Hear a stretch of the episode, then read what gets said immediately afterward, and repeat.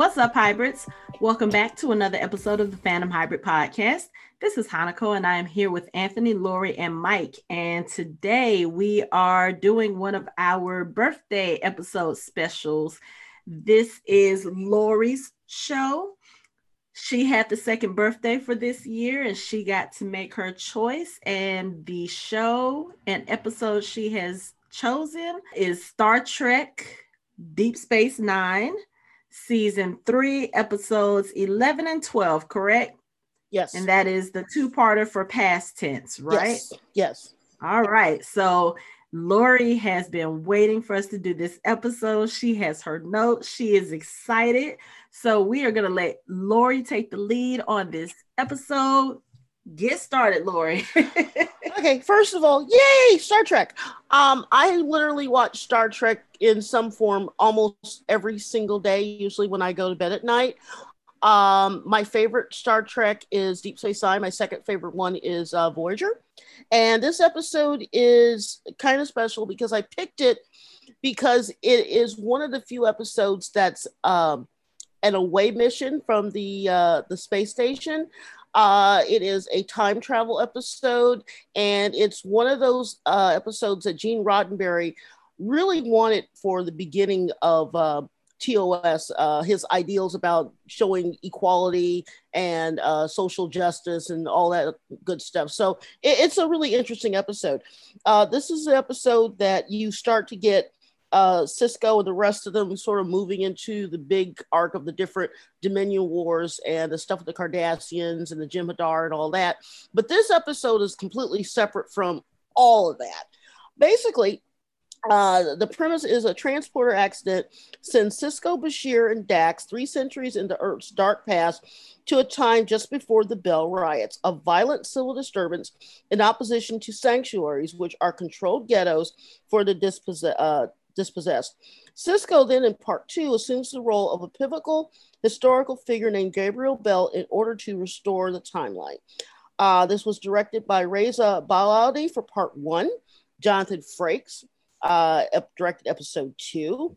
Uh, the major hitters, showrunners for the show, Ira Steven Behr, Robert Hewitt Wolfe uh, wrote the story. They also did the teleplay, uh, and it debuted on January 2nd, 1995. Second part, January 9th, 1995 and it has a fair number of people who went on to other things. Uh, Dick Miller, who is a veteran actor, uh, Frank Military, who is actually one of the showrunners for NCIS uh, Los Angeles right now. Uh, you've got Tina Lifford, who plays Aunt Vi and Queen Sugar. Uh, and of course, you've got Clint Howard, who's Ron Howard's younger brother. Who played Grady, and Richard Lee Jackson, who had a pretty decent career as a child actor in the 90s and early 2000s. Hmm. This is one of my right. favorites. Okay, yeah, I was going to ask you because my my familiarity with this show ended in the 90s because I watched the episodes back in the 90s and then I kind of fell off and I haven't revisited it. So watching this episode or watching these two episodes this afternoon, I was like, okay, I remember the characters, I remember the names. I don't remember if I ever saw this particular episode or these particular episodes back in the 90s. I think I may have only watched like maybe the first two seasons of Deep Space mm-hmm. Nine. And then, like, right around that time, 95 was when I got married, 96 was when I became a mother. So I literally fell off a lot of TV in those first few years mm-hmm. because I had two of my children kind of back to back and it was just chaos. So I was like, okay, well, I guess this is my reintroduction into Star Trek. I hated this show for one reason, and that was because starting in uh, actually this season, uh, you had to bounce between this and Babylon 5 because they were on at the exact same time, Wednesdays at oh. 8 o'clock. So you literally, I literally went between. I, I, in fact, I don't think I watched a full episode of either show until years later because I was going back and forth, back and forth, back and forth. But uh, yeah, this is this is one of my favorites. Yeah, I was gonna say that was back before DVRs. Uh, right. that was that was back before the technology got so advanced so that you could be watching TV on one channel and recording on your VCR on another channel unless you had a second TV in the house with a VCR mm-hmm. attached and you can record it that way. No, we we, we had a we, we had a VCR. I had a VCR that could record and you could watch another channel at the same time. Mm. Ah, see, you were advanced yeah, mom, back then. Yes. My mom had one of those too. Yeah, she won it in a raffle. those um, were those were not cheap ones. Yeah, we we oh, no. I didn't have such luck. Three but, channels. yeah, mind you, I was in college, so I actually swiped it from home. Oh, jeez.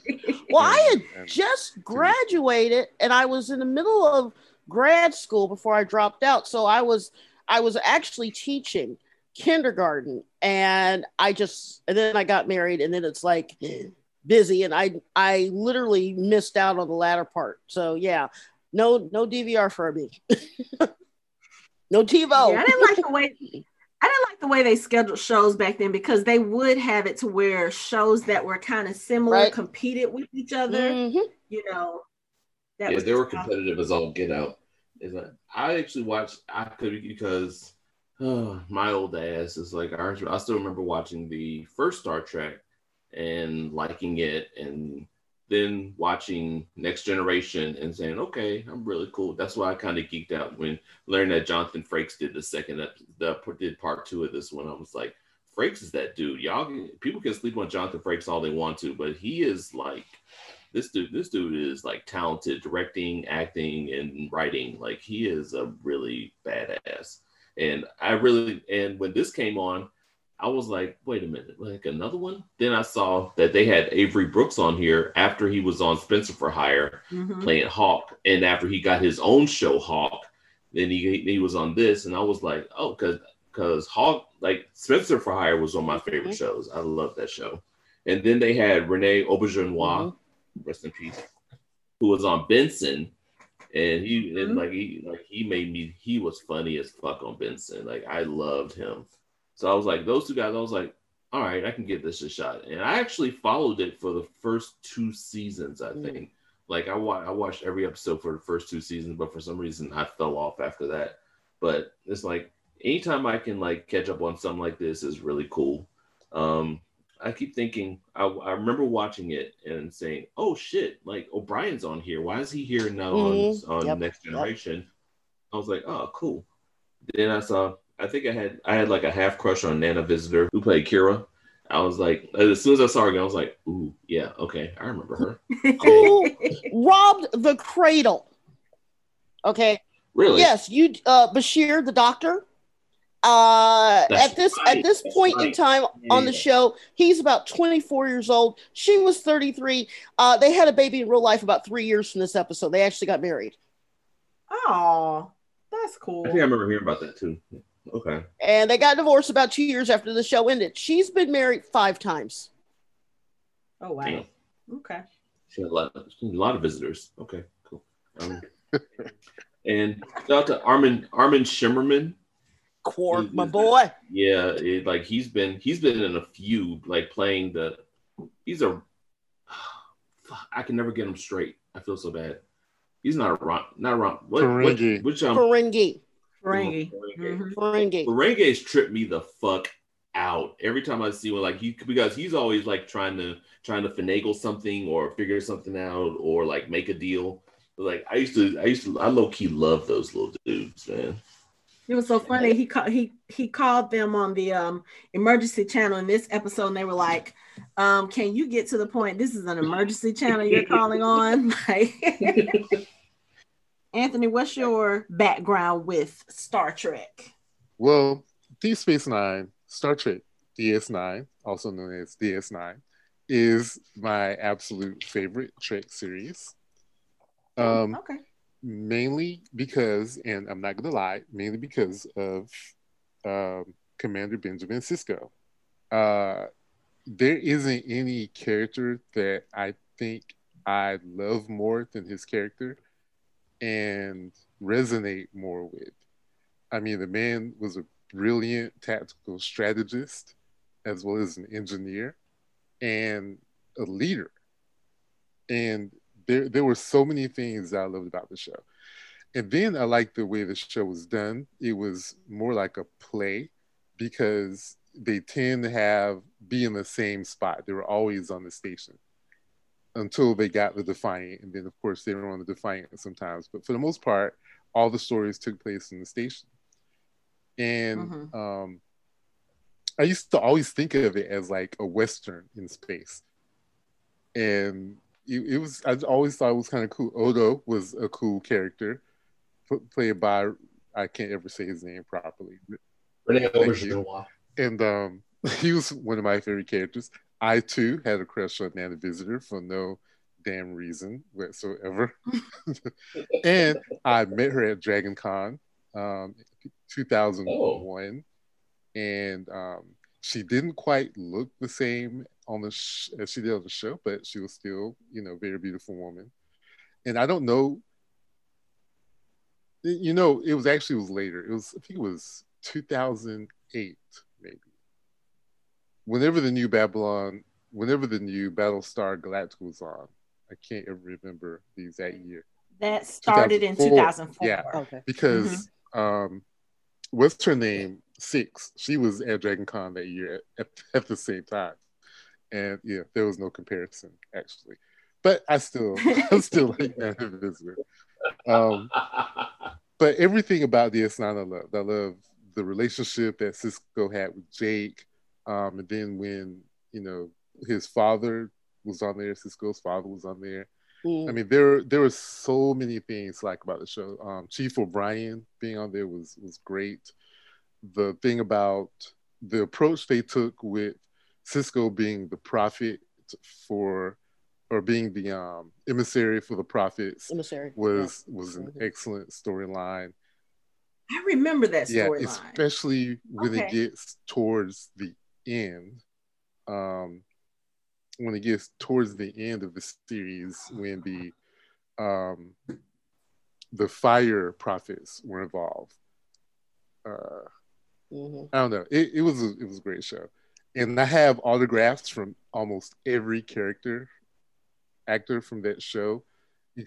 That's except except for um, Kasidy. She never came to Dragon Con, so I never got her autograph. She never, she, she never, she doesn't, she doesn't do, do, a lot of cons. So I don't have yeah. her autograph, but I have Michael Dorn. I, I have Cirroc Lofton. I have um, um, nice. Avery Brooks. I've I've talked to all of them. I have Tony Todd. I have talked to all of them. You know, and and I, I just love the show. It's my favorite show. I have most of, I have most of TNG. I got photos and uh, autographs of most of TNG. I don't have any of Deep Space Nine. Um, because when we started going to Star Trek conventions about six or seven years ago, they were the small local ones, and we've never been to the big show, which is in Las Vegas every year. But uh, the Tony Todd one, I'm impressed with. As a, um, as a matter of fact, of the, he and I had a long conversation about barbecue in Atlanta because he really wanted to go get some barbecue. And if I had not, if I had not drawn a blank in my mind, I promise you, we would have gone to lunch at a barbecue place. If I could remember the name of the place, oh, and he was like, "Man, what what good are you? You live in Atlanta. You can't tell me the name of a good bar- barbecue oh, place." Geez. And he just went off on me for a long time about that. He gave me. You gotta think under pressure. I couldn't. He gave me like such a hard. He oh, gave me funny. such a hard time about it, and I, I would never. oh, that's that. funny. That's anyway. funny. Uh, so some of the more the more notable episodes of Deep Space Nine, uh, the, the best couple of ones are Profit and Lace. These are Ferengi ones. The Magnificent Ferengi, where they basically do a take on the Magnificent Seven. So you've got seven Ferengi rescuing Quark's mother, which is just I remember hysterical. That involves the dead body with the Omnitron, where they make him walk, and it's just hysterical. Uh, the the one that is most popular that they always quote is one called "In the Pale Moonlight." where he gives that whole soliloquy at the end about he can live with the guilt of doing something to get the Vulcans involved. Uh, the tr- uh, uh, tr- Troubles, Trouble and Tribulations, which is the one that they actually won a couple Saturn Awards for, because they what they did is they remastered an old TOS episode and put them into it, and they redid it. Uh, you remember the episode Trouble with Tribbles? Mm-hmm. Yeah, the one where they had the Tribbles back in the they they kind of went back in time and they inserted themselves and they wore the old school costumes and it they did the whole thing with that. I do. Uh, Take Me Out to the Holosuite is a baseball one. That's uh, season seven. Uh, looking for Papa in all the wrong places. That's another Ferengi uh, one. Uh, there is uh, Little Green Men. Again, it's another Ferengi time travel. Okay, I like Ferengis. Um, the, the one season four opener, uh, the the one that they do, the Sword of Kahless, which is a Klingon. I mean, I could just go on and on. I literally have literally know every single child, every single episode, every single plot line. Yeah, you're not joking. So sometimes when we're recording, we take breaks. Like some of us might have to take a potty break. We might take a food break. We might have to go deal with things like, you know, cats and whatever. At least that's for me. I have to deal with my cats a lot. But will some whoever's still on the line sometimes will still just be talking about stuff. And I remember there was one time I had to go and get some food. I had ordered some food and I was dealing with that and talking to my daughter. Anthony and Lori were sitting on here and they it's almost like they recorded a, a mini episode within an episode of them talking about nothing but Star Trek for like 25 minutes. and it's just like it was here, there, and here today. I missed it. Yeah. Um, I think this was, I think, you know what? I think it was one of those episodes where we were having storms here in Atlanta, and I think you and I were having like problems with our connections that day. And I think we Got were it. waiting for yours to restart so that we could continue on. This was like maybe yeah. a few months ago. So yeah, I, I think I I think I actually okay. still have that recorded somewhere where Anthony and Laura just I don't even remember how it I happened. You guys, some, somebody about. mentioned something about Star Trek, and Lori was off like a shot. She just started talking, and then Anthony got into it, and I'm listening to it from another room, and I'm like, we're gonna have to do Star Trek at some point. And then when when Lori came up with the idea of doing the birthday episodes, she was like, "Oh, I already know which one I want to do." Like she's had this in her mind for months. So, what is it specifically about this episode that you that that you wanted to? Wait, like... wait, wait! Before before we get into it, I just want to mention one more thing. One more thing. The one of the other main reasons I really like DS9 is that's when they introduced Section 31, which oh, is yes, the yes. you know the covert black ops. You know, we, we don't talk about them organization within Starfleet and I've okay. read all the section one, section thirty one books, watched all the shows where they appear, and I, that that was a brilliant creation by whatever writer came up with that, and came up with Sloan because they were on the show to recruit Bashir, who you know we find out is genetically engineered, but he also has a didactic memory where he he has a photographic memory, and he's also mm-hmm. brilliant. But he was born he was not born that way, but his parents um, did some illegal stuff to make him the way he was. Like he intentionally finished second in his class because if he finished first, it would raise suspicions. Suspicion. Uh, my, my man Bashir, I presume, is actually a James Bond themed episode that really right. highlights that. So I just wanted to mention that because Section 31 is they're diabolical, awesome. but they're also extremely brilliant and the time the time cops, the time people, yeah. those are fun too. But they're actually more fun in Voyager. Uh, what do what why did I pick this episode? I picked this episode because I didn't want to have to go into a long explanation about what was going on on the space station. It was an away mission on Earth. It was a time travel episode, and honestly, I just like this episode. I, I could watch, I probably have watched this particular episode about 20 times. In fact, when I rewatched it this morning, I didn't really watch it. I just pop, bopped in and out from cooking breakfast. And when I got to key points, I watched it and went back and cooked breakfast because I know it like the back of my hand. Yeah.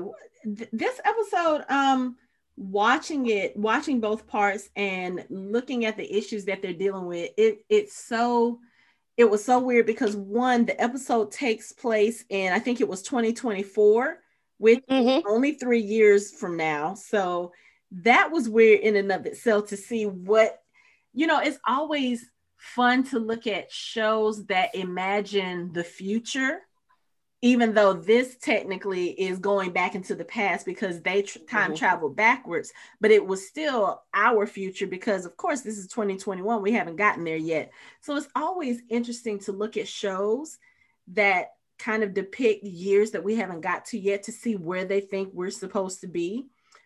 And, you know, anytime we see TV shows or movies that depict the, tw- the 2000s or the 2020s, we're always supposed to be really futuristic at this time. We're supposed to have flying cars and all this other stuff, and none of that stuff has happened yet. The Jetsons lied. but in this, but in this episode, you see them. Yes, they they've time traveled and they've um you know they've appeared in a year that they're not supposed to be in, but it kind of looks the way our world looks now. You know at least a little part the sanctuary where we were where we were in most of the episode. Um you don't see a lot of futuristic looking stuff. Matter of fact this this kind of reminded me of kind of like most of the dystopian stuff that we get now you know where people are living oh, oh i do have to say this the computers Oops. the computers in this episode, when I looked at them, I was like, that's not futuristic. That's that looks like a computer from like the 1970s, the big block um yeah. Commodore computers or whatever. That was funny. But um yeah, the, the look of it and the feel of it is is kind of sort of like it is right now. And then also some of the issues that they were dealing with in the episode, I was like, oh, this looks very timely. Yeah. Vaguely familiar, which I think is sad because this episode was written in the 90s. And this is what they imagined for the 2000s. It's like, have we not evolved to where we can't be so predictable that here in 2021 we are still trying to separate people because they are refugees or because they um, don't look like it, it's just it's one of those things where you look at it and you can you can kind of enjoy the episode but i also look at it and i feel really sad because we really have not evolved as as people. Yeah you know? i mean i saw it i was looking at it and i was like oh man like any anytime you look at something in the future you're like can this really have like when i first saw demolition man i was looking i was like man that shit ain't that shit can never happen but now, like like living today, I'm like, uh, I mean, Taco Bell's food is getting pretty good. But then it's like I looked at um looking at this show, there's like like separating people because they they're broke and don't have any don't have anything and don't have a job and putting them away from everybody else like that happens I'm hiding like, them behind walls yeah. People with mental issues not being able to get proper medical care and right. not being able to afford to the side.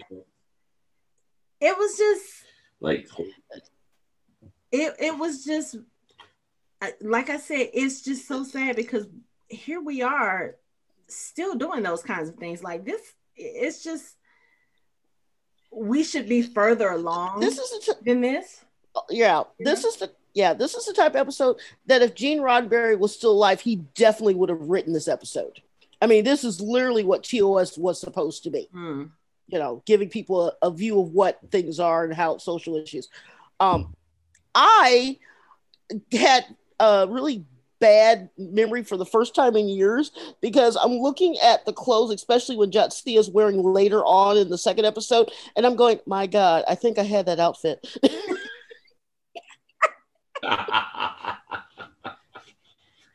Mm. Yeah, because yeah, because we, we we we I still can't forgive myself on how we dressed in the '90s. That's my biggest regret in life is how we dressed in the '90s. All that pleather. Uh, yeah, but, um, weren't as. Oh, they were horrible. The, the, clunky, the chunky heels, the the the chokers, the headband. I think the 80s. I never personally wore chokers, uh, um, huh? I can't really relate wearing chokers or clunky heels. I, I, don't relate. I don't relate to that.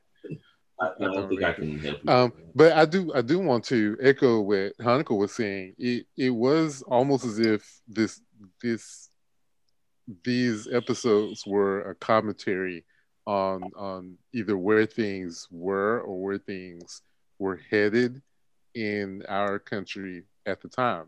You know, that mid to late '90s, where you know things mm-hmm. weren't things weren't great for all of us and even to this day, we still just kind of ignore some of the social issues that we have dealing with like mental health and homelessness and unemployment. It's it's it's this terrible, never-ending cycle that we seem to find ourselves stuck in as a nation.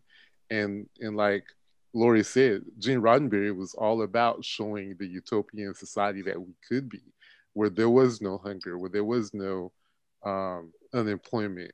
You know, that that's what Starfleet was about. Was about everyone having this this ultimately equal opportunity in this perfect society. Mm-hmm. You know, mm-hmm. and then they also he he also showed us that even though things were like that, we can still have issues like racism. Like there was a great um, original series episode where two races were killing each other just mm-hmm. based on they they were half, you know, they were painted half black, half white. And they and mm-hmm. people were looking like, why are y'all fighting? Because he's different. They're like, y'all are different. No, they were. The colors were flipped.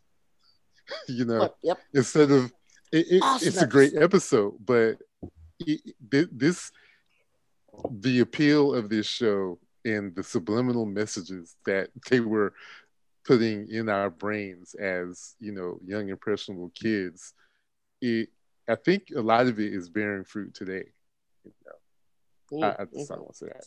Yeah no I, I, I definitely agree and like i said the another reason is i didn't want to get into the whole uh, war thing because if i did that then i would have had to hold the whole Dukat uh, going nuts thing, and I didn't feel like going into that because that would have taken five hours. But now I will say that this is set in San Francisco, and as someone who lives near San Francisco, um, I've never seen a building look like this actually in San Francisco. So I thought that was funny. it's always the way. It's just like, it's like everything gets transposed. Like you know, we have we have things filmed here that are set in like way different places. Like yeah, like like filmed here and supposed to be set in like Minnesota. I'm like, how? and then some things that that we see on TV that are supposed to be Atlanta, I'm like, there is nowhere in Atlanta that I know that looks like. Yep. Yeah. so I guess we're I guess I guess we're gonna go right in. Uh, and so the episode starts off with them on the uh, ship, and they are going to Earth for a conference, and it is uh, Sisko and it is Bashir and it is Jadzia Dax, and they are in the process of beaming down to Earth for this dinner, and they have a temporal event that happens, and it sends them back 300 years to 2024 San Francisco. Uh, you've got Kira Nerys, Major Kira, and you've got uh, O'Brien, Chief O'Brien, who discovered that there was an issue. So the two-parter they spend their time trying to figure out how to bring them back whereas we find Sisko and bashir are found by a couple of uh, policeman guards and they are basically harassed and they are led to a processing place whereas Jadzia has been knocked out and separated and she's found by a kindly rich tech billionaire who offers to help her. Kindly tech billionaire. God, oh, no, a kindly tech billionaire that took the subway that was taking that was on the subway. Like, okay, sure. You just happened to be walking by. Oh, you poor thing. Are you all right? Here, let me let me take you to my office in this skyscraper across the street. Come on, it's okay. Right. She, she, didn't get any. Maybe he might be a serial killer vibe, but no. She said, "Okay, let's go." She's a little too trusting. Well, shout out to her for not for not. Shout out to her for not for not immediately giving away the fact that she was like an like she really like played like she figured out she wasn't anywhere and she like struck right into the role without really knowing where her surroundings were and just right. kind yeah, of going yeah. with it instead of looking out a place like like Sisko and Bashir did kind of did. They're like, wait, what year is it? What where are we? Oh, oh, oh they're retards. Well, Take well, technically, like, you know, you can say she's like 300 years old, so she she kind of knows how to handle herself in because she's a Trill and her symbiote is is That's very true. old, and it- it's true. she probably has experience not knowing where you are right when you're there and just kind of figuring out what's going on.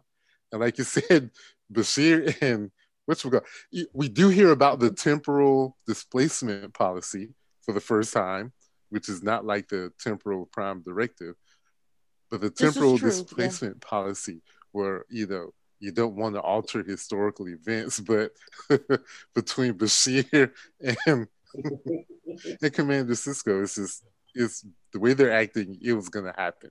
They're just walking around Yeah. like it's, That didn't work out it's gonna so work well. out. Touching things. What are you doing?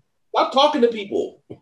The, the first time I saw this episode, when I saw what happens, I was like, well, of course that's going to happen. it was like paint by numbers. Like you walk around, you get in a fight, you get someone stabbed. Oh, that was historical. oh shit, he was kind of necessary. Oh damn. and and you're right. What's your name? Gabriel Bell. like oh fuck. And and I I, I am trying to figure out why why is is he so bored, the billionaire tech guy, that he has to slim it in the subway to to The get subway. his entertainment. This is, you know, whatever. But I, I do want to say that they were um O'Brien and and the Reese, they were laying down the tech lingo really, really heavy in this episode. They Yes, were I was sitting and I was like, this. I was oh like, my god, they went above and beyond with the tech lingo. Like I know it's a Star Trek thing, but Jesus, were they speaking English at all to each other? I was looking at the episode and listening to them talk, and I was like, okay, I know it's been a while since I've watched a Star Trek episode, but oh my god, I'm so Oh no, no, no. It- this this they they laid it on really, really, really thick. And you know, again, shout out to the Chief Miles O'Brien fan club. The dude knows what he's talking about, apparently. You know, he knows his stuff. Not just Yeah. engineering, but he's going into science of you know, He's he's going going to to like quantum quantum theory theory. and quantum like, physics. whoa. Like, come on, really? Like, I damn, dude, see I- what the blooper reel was like back then. Oh, jeez. Mm. Well, you have, you have to understand that they were on season seven of, of TNG when they were filming this. So they were at the end of one run and sort of going into the other. So I, I, I think I might actually have a, a link to some YouTube where they do show some blooper stuff. Not this one, but within the same season. And it's just bad. Steven Ira Behr, who is one of the main people, and also if you notice in the credits, there's a guy named Ronald D. Moore who was also on the show and you know he did Battlestar Galactica. He was just a baby. He was a baby Done, uh, writer back then. Outlander too. And Dr. Stephen Who. Ira Ron, Bear Ron, Ron Moore is just and really, Doctor really Who. good at what he does. Just all over Yeah. the place. Just Yeah, he is. He is. But he cut his teeth on Star Trek. But uh Steven Ira Behr, who you may have seen him, he's the guy, guy that always has like the blue colored beard. I mean, it's literally blue, like sapphire blue. And he was one of the main people that really put the show together. And his thing was that he was constantly fighting with the writers' room to make these stories at least understandable and believable because he hates tech talk. He hated the fact that they were going the temporal this and that, alum. you know. He's like, no, no, can we not do this? He lost most of the time. I was gonna say, but you know, even even in shows from back then that showed like 2000s being in the future, we should have totally different vocabularies than we do now, Mhm. based on some of these Mhm. TV shows. We should be sounding like you know O'Brien and Kira, and I'm just sorry, it's just not gonna happen. I was just I was so confused. I was like, okay, that phrase sounds familiar. That one does not. I have. They, they were talking about like, ta- okay, you know tachyon particles and tachyon fields and all that. So like, oh my god, And I was like, Yeah. that that sounds, familiar. but everything else. Yeah, and, and I, I'm I a was like, science wait, guy. no- I know my no- science, and you know, I know my Star Trek science too. But they were speaking some. Oof, they were laying it out real thick. Right, there were no dilithium crystals needing to oh, be Oh, involved or anything. I mean, Again, you- You're lucky I didn't pick a Voyager episode. But see, okay, now we're now I'm at the part where Jadzia is finally getting her little credits together, and she's talking to him. He's asking her about her tattoos, and I have something that I didn't notice until today.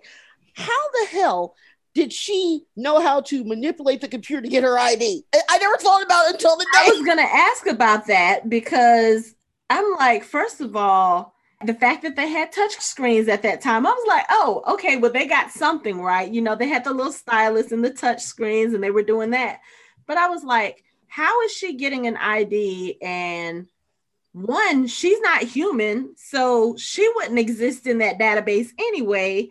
Two, she's completely out of time. Like, so she's getting an ID and she's getting credit chips and she's getting all this other okay. stuff.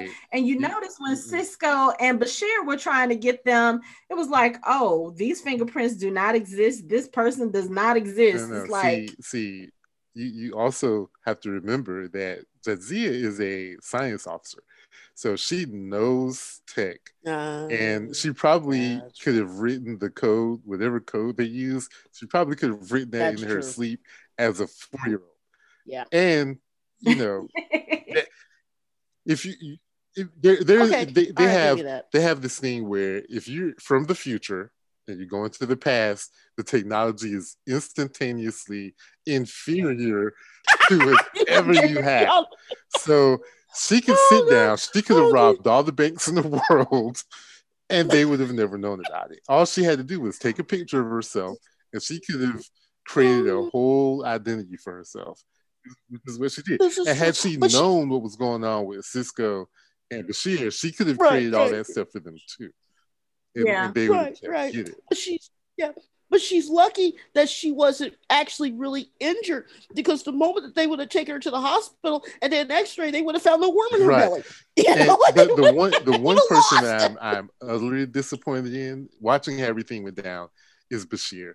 Bashir is the spy fan. He's a James Bond fan. He should know that if you are in a place where you know you're not supposed to be, you need to really quickly figure out what you're supposed to do. And and See, he, that's struggling. easy to say in theory, but when you find yourself in that situation, literally, you might not be so quick to think on well, your you're, feet. You're, you are try, you're trying to say it's not like a holiday simulation. I'm, I'm all, all, you know, you know, I, I think you're right because because yeah, I think you're right because Bashir Bashir has a few moments in this these episodes where I'm like, I've seen you do better work. No, seriously, I've seen you do better work. Well, I mean, to be fair, they were unconscious when they found them, so it's not like they could do that much investigation as far. You got to be quick. You got to think on your feet. You, you, you, yeah, but I mean, you got to be yeah, quicker than you're looking at these people dressed in these weird clothes and speaking in this weird dialogue, you're like, okay, how far out of time are we? like it's different when you're going back a couple of decades, but to go back 300 years, like this version of 2024 probably doesn't know what a Starfleet is, doesn't have spaceships that can go to other galaxies and so you you have to figure out how much you have to dumb down to deal with the people on I'm, this planet. I'm just saying, um, and I know that that's probably very difficult for Bashir to do be as brilliant as he is to try to dumb it down. Because it took me many gimmies and dims. I was like, gimmies and dims? Y'all are a couple of mm. gimmies. Like, wait, it took me a minute to figure that lingo yeah. out. Yeah. I was sitting there like, what?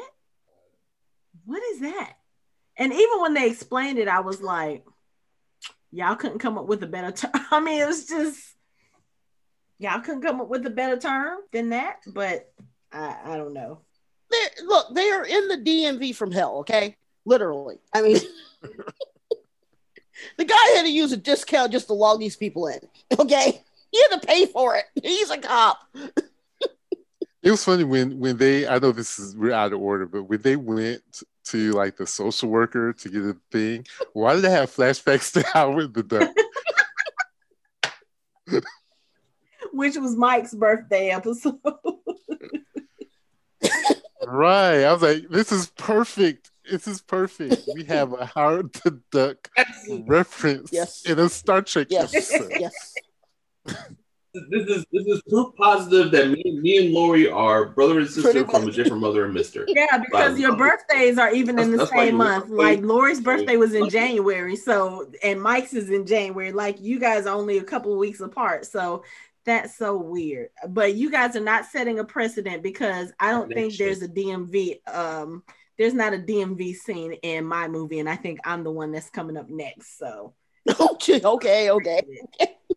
I'm there might be. You never know. There's gonna be when you oh, get like, oh damn it. So, so once they get processed, we go back to uh, to the ship, and you've got Kira and O'Brien, and they're going in. I, I, froze the screen, and the here's some more tech babble talking about a microscopic singularity has occurred. So here's more tech babble, and they're discussing that they only that they need to get permission to figure out what's going on because eventually what's going to happen is that they only have about five or six shots to actually use the teleporter and pick certain places in time to go back and to search for them. And they've got two very hysterical uh, examples of that which we'll get to later.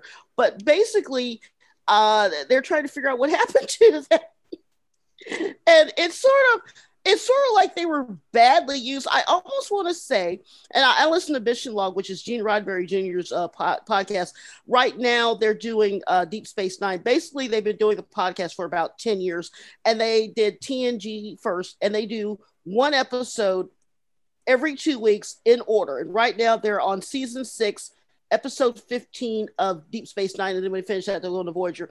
Anyway, one of the things that they said on the podcast for this one, I was disappointed with the podcast. I didn't like the way they did it. Yes, that means I listen to my podcast. Is that they basically said that they insisted that the scenes with Kira and O'Brien were actually more important to the storyline as the B story versus the A story. And I'm still trying to reconcile how they got that.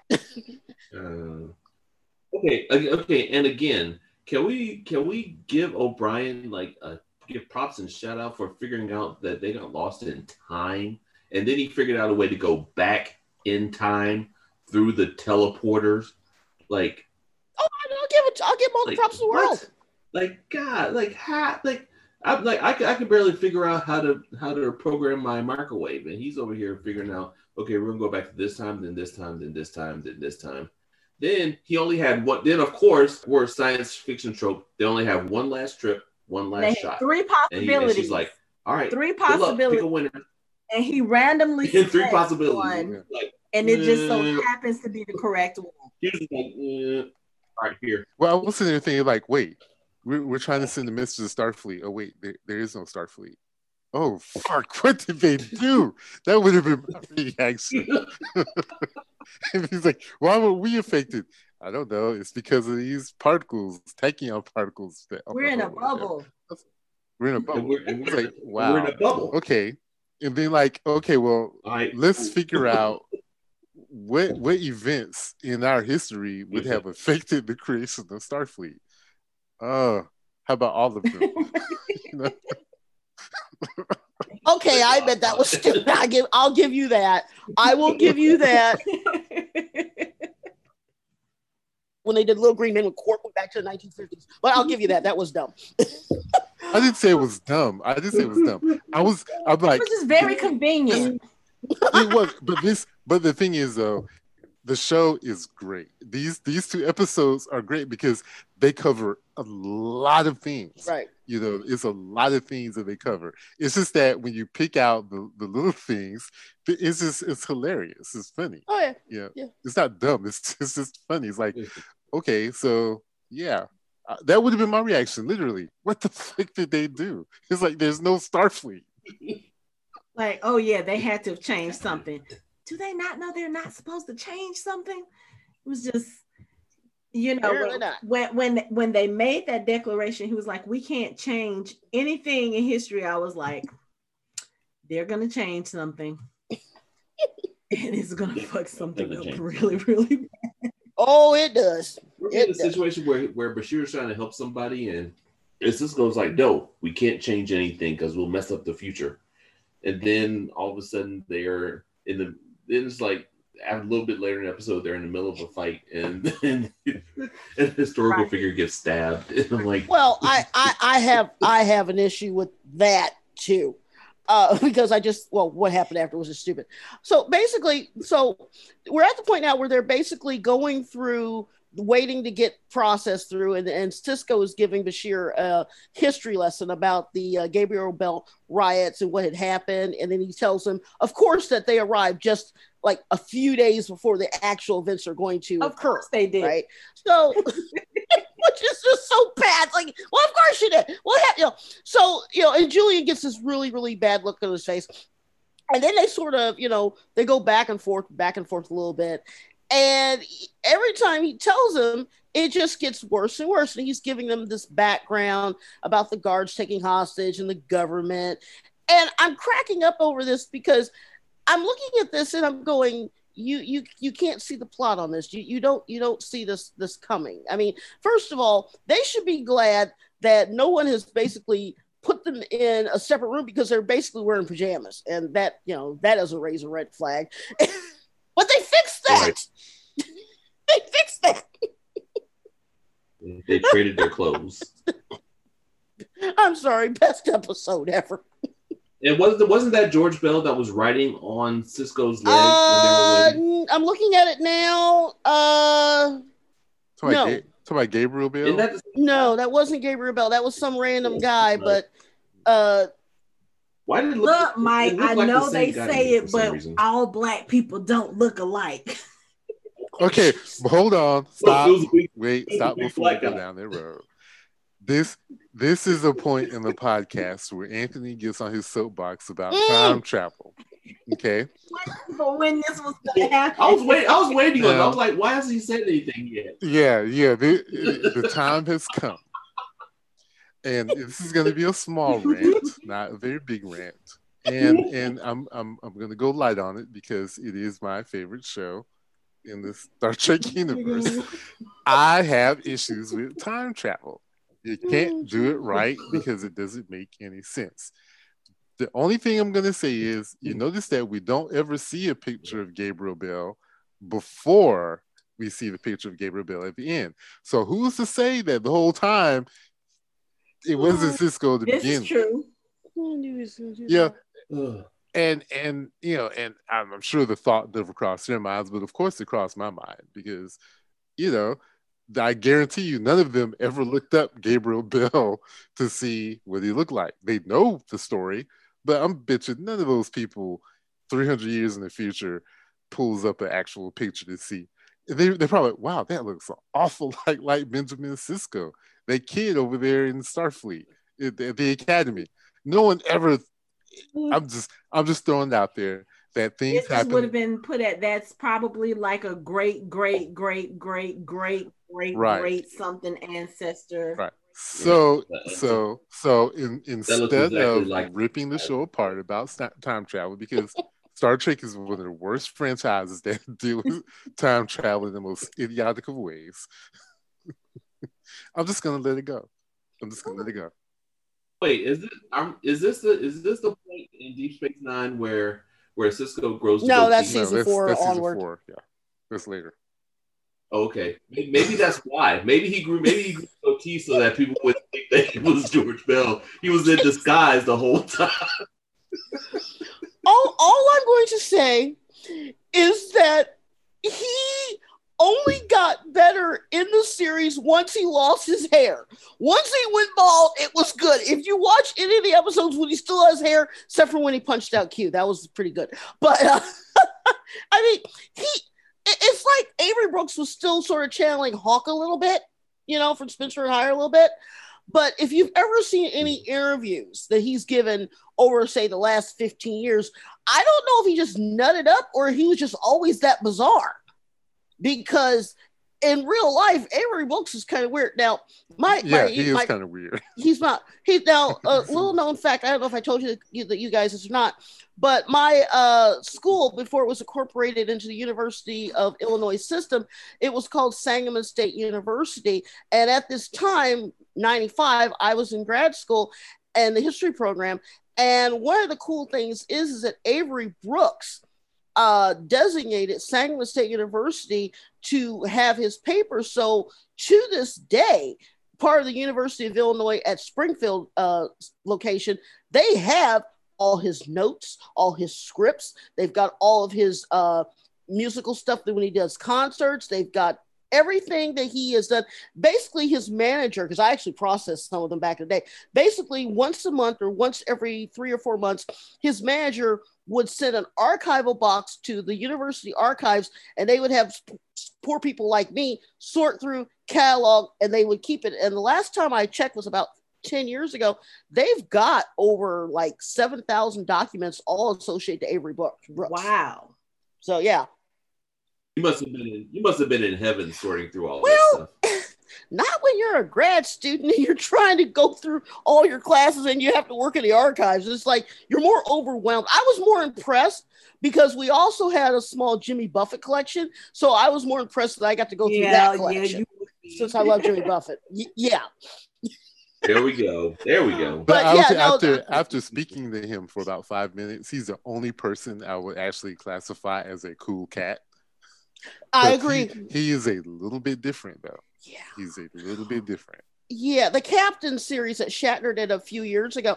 I was watching it with Mark, and Mark was looking at me, and he's like, "This did, did he have a, a psychotic break, or did he have a stroke or something?" I was like, "No, no. apparently he's actually like that in real life." He's he's you know? he's he's a different type of person. Yeah, he is. Just just a little bit different but um, like I said, amazing actor. I was gonna say, I was about to say the same thing. He's a brilliant actor. Right? Like yeah. Just a little amazing bit, musician, musician, singer, but just. And I think cool cat would be the word for it. He's a cool cat. yeah, but he he he's definitely a, a different type of person. Which I don't know if that makes him more of a brilliant actor because in my opinion, even though this is my favorite Star Trek, I really, really don't think that he really got his full due in the latter seasons of this show. It became more of the Odo Kira show the last couple of seasons. I think they kind of scaled his role back a little bit in order to let the other people.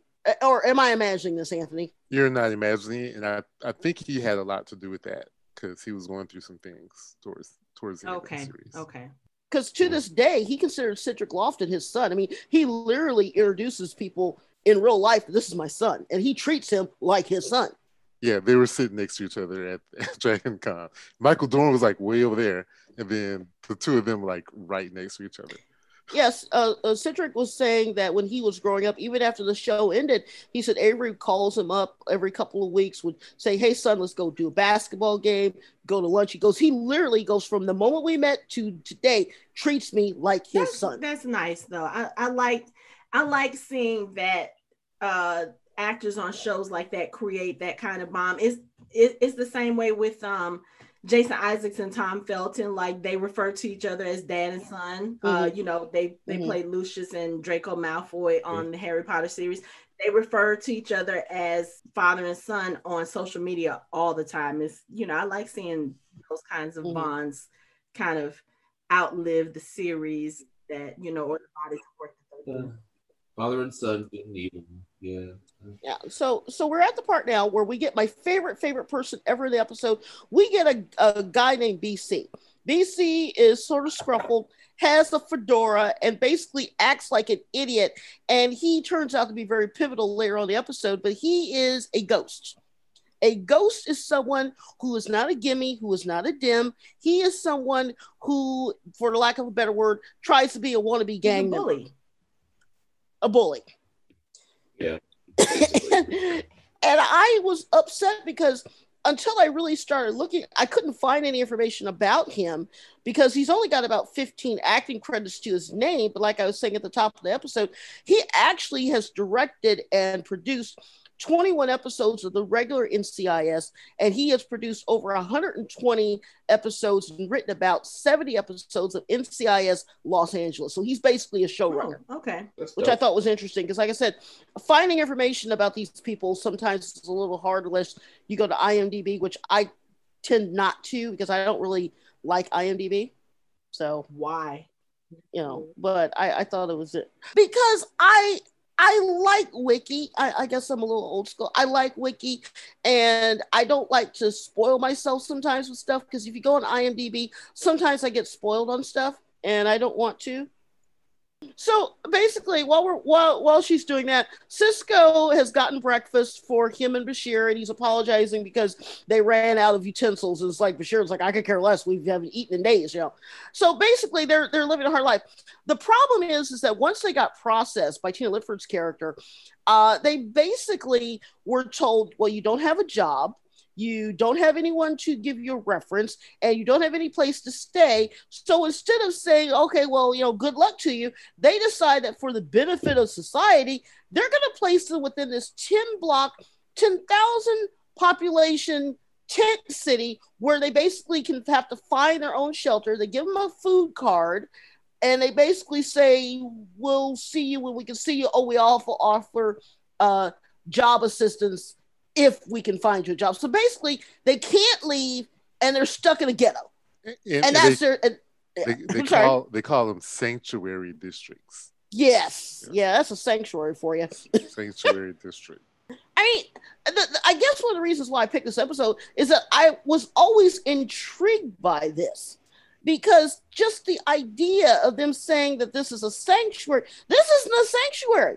This is a ghetto very reminiscent of Europe. Right. You know, this is a ghetto. And, and, like we learned later, like if you're unemployed and they put you there because you can't find employment, how are you supposed to be able to find employment if you can't leave? Right. And you have to rely on someone else finding a job for you while you wait around. It the, the these sanctuary districts are just just wrong. They're inherently bad and wrong. They they don't work. And I think that was what they were trying to say.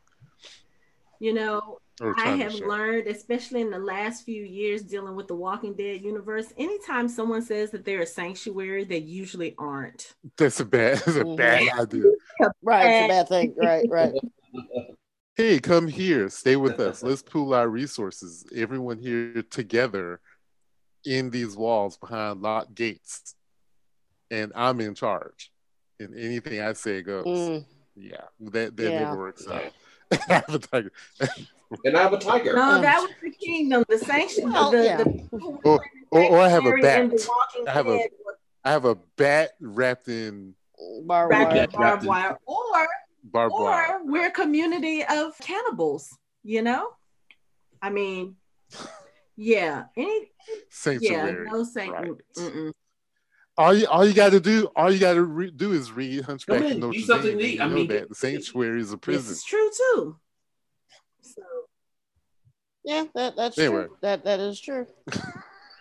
Sanctuary. But it was, you know, there were, sanctuary. I guess, a few things about that so-called sanctuary that was weird. First of all, is the fact that, like you said, Anthony, they tell you, okay, we can provide you shelter, we can provide you with food you can go out and choose any one of these places to live within this community. It's kind of like y'all don't assign people to go any particular place. No, so you're just supposed to go to like a building and find a place to stay that someone isn't already occupied.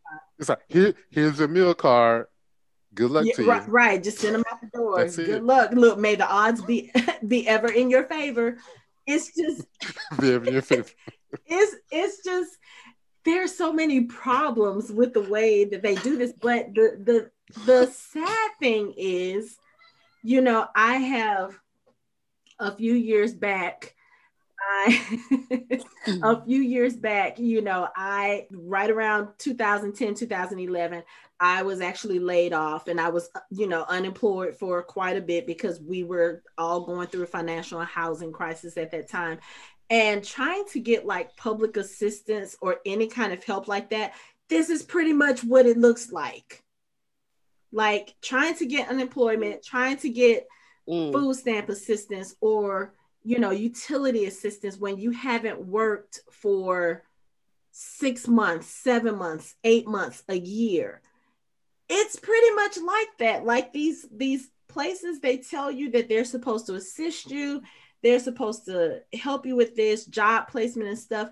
And then their mm. idea of assistance is kind of like the bare minimum. It's just kind of like, okay, we tell you we're going to feed you. Okay, we're going to give you a dollar and you have to make that stretch for the whole day. That's kind of sort of how it is. So, looking mm. at it in this episode, I was like, oh, it sucks to see that that hasn't changed either. Again, these episodes were written in the 1990s. 2021, people are still having issues with getting assistance, especially in this day and age with, mm. you know, everything shutting down for COVID. A lot of things have gone digital. It it's been right. hard for people. My my daughter went through unemployment for a while because she was in the midst of changing jobs right as COVID happened. So the job that she was supposed to start, she couldn't start because she was going to be working at the airport. Well, most of the stores shut down. Her trying to even get to someone to speak to someone about unemployment, non existent. You couldn't get anybody on the phone. You could barely get mm-hmm. anybody to return an email. And I experienced the same thing as well. It was just so it, it's so hard to get that kind of assistance. So I'm even impressed about the fact that they were taken in and they were actually able to see someone and sit down with someone and say, Hey, okay, we can get you this here. You have a meal card and you can go find a place to stay in the same day. Now, granted, it really didn't help them that much because they couldn't find a place to stay. You know, the, the people who were guarding these buildings, it was almost like like you said, like bodyguards or like gang members, they're like, oh no, you can't stay here. You gotta find another building. Mm-hmm. Even when, even you know, the next day when they were trying to just, they were just trying to get to the roof of a building. Are you gonna have to find another building? Really? Mm-hmm. Like, what is so valuable in those buildings that y'all have to? Mm-hmm. That, that y'all are blocking. I mean, everybody has access to the same stuff, or supposedly. So why why do that? It right. was just it's like I said, it was when you don't when you have nothing, if you can find get control mm-hmm. of anything, you hold on to it. Mm-hmm. And these people have absolutely nothing. So when you have like a, if you can get a little bit of control or a little bit of be in charge of something little, is it's everything to you because if you have nothing and you get a little bit of something, you're gonna protect it with your you're right. gonna guard it fiercely with your you, you're not going to let anyone else get what you got because obviously if someone comes and asks you for to get access to somewhere you are that's something that you have that they don't. And they're like no you can't get in here. Go away. Shoot. Or it's like you unless you're going to give me something else then no you can't. You just got to make it worth my right. while because this is all i have. Me giving you access it gives puts me over you and gives me all and that gives me something. Mm-hmm. so they're going to mm-hmm. hold on to it and be an asshole they were probably nice yeah. in the previous life, sure, but now they're like they're like this is all I got. So it's not it's not right. That's it sucks, but I mean, which is basically what happens because yeah. a little bit further on in the episode, we see that uh, Sisko and Bashir have changed clothes. They traded clothes, and they're like you said, they're trying to get a look at the building. They come across Wells, and Wells is. Uh, acted by Bill Smitrovich, who is a fairly famous character actor. Uh, he's been in everything. I mean, everything. And he's basically a, a, a, normal guy whose family is there and he got hard on his luck. His son got beaten up. And, you know, Bashir helps him out a little bit and he tells them, you know, offhand, he goes, in a couple of days, we're going to have a, a, quiet protest to let people know that we're still here. And then he adds the most heartbreaking thing ever. He says, clean up. We're not bums, you know. And I was like, oh, because you know what's going to happen later on. You're like, oh, that just gets me. So as we move a little bit further on into the episode, we find out that uh, uh, BC is again being a bully, being an asshole, and BC starts to harass uh, Bashir for his food cart.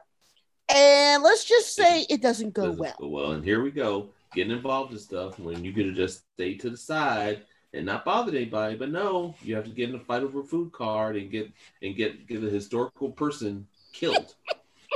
Now you got to correct shit. You know but i do like the fact that it was actually bashir that was kind of the the wild one instead of it being sisko because you know generally speaking everybody thinks the black person is going to be the one to be like oh don't come at me and all this other stuff. And and and sisko's like Bashir, I, I need you to calm I will point out, I will point out, if you paid attention, that Bashir used the Kirk yeah, uh, like, style of fighting with the arms. And, and, also, don't get it twisted. Bashir is a hothead. if you watch Bashir, Bashir has no chill. Yes, he is comes, he, he will go to an extreme in a no. heartbeat. And I don't know if it's because of genetic engineering, but he he has. And I don't I, I don't want to put him in that category with Khan and his people, but he can get there real fast a lot of times. Oh yeah, oh yeah, oh yeah.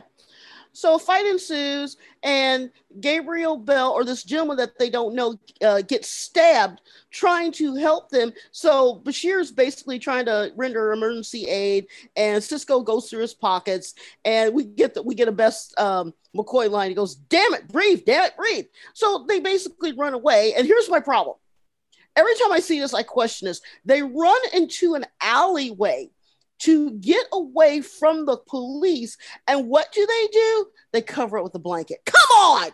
Work. Really? Without that fail, deterred it worked. cops. A blanket. Well, they didn't even bother That's looking true. down into that little That's know, true. ditch or whatever. That's true.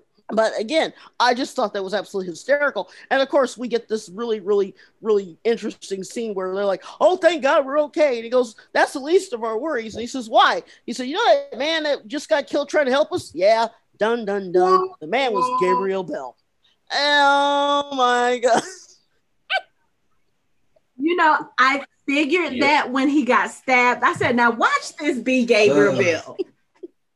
I know. Like, oh, give us a little more suspense.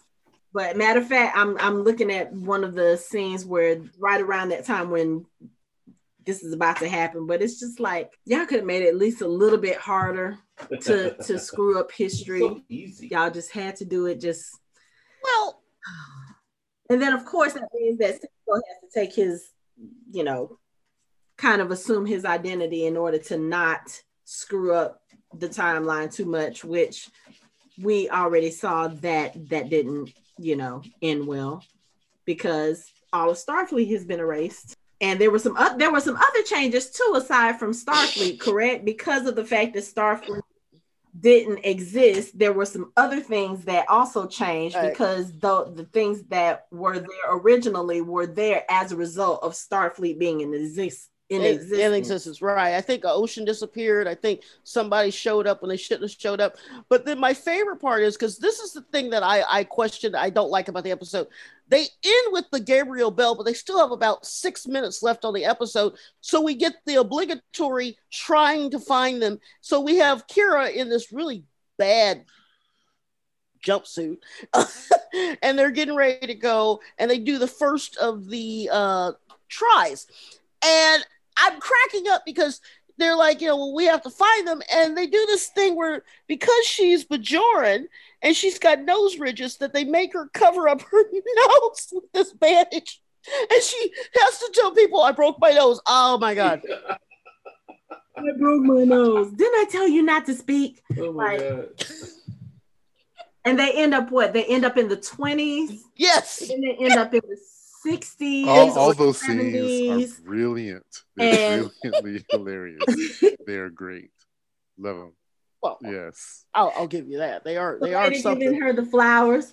Ah, the, just the expression on her face. She was like, I was like, oh yeah, she's high.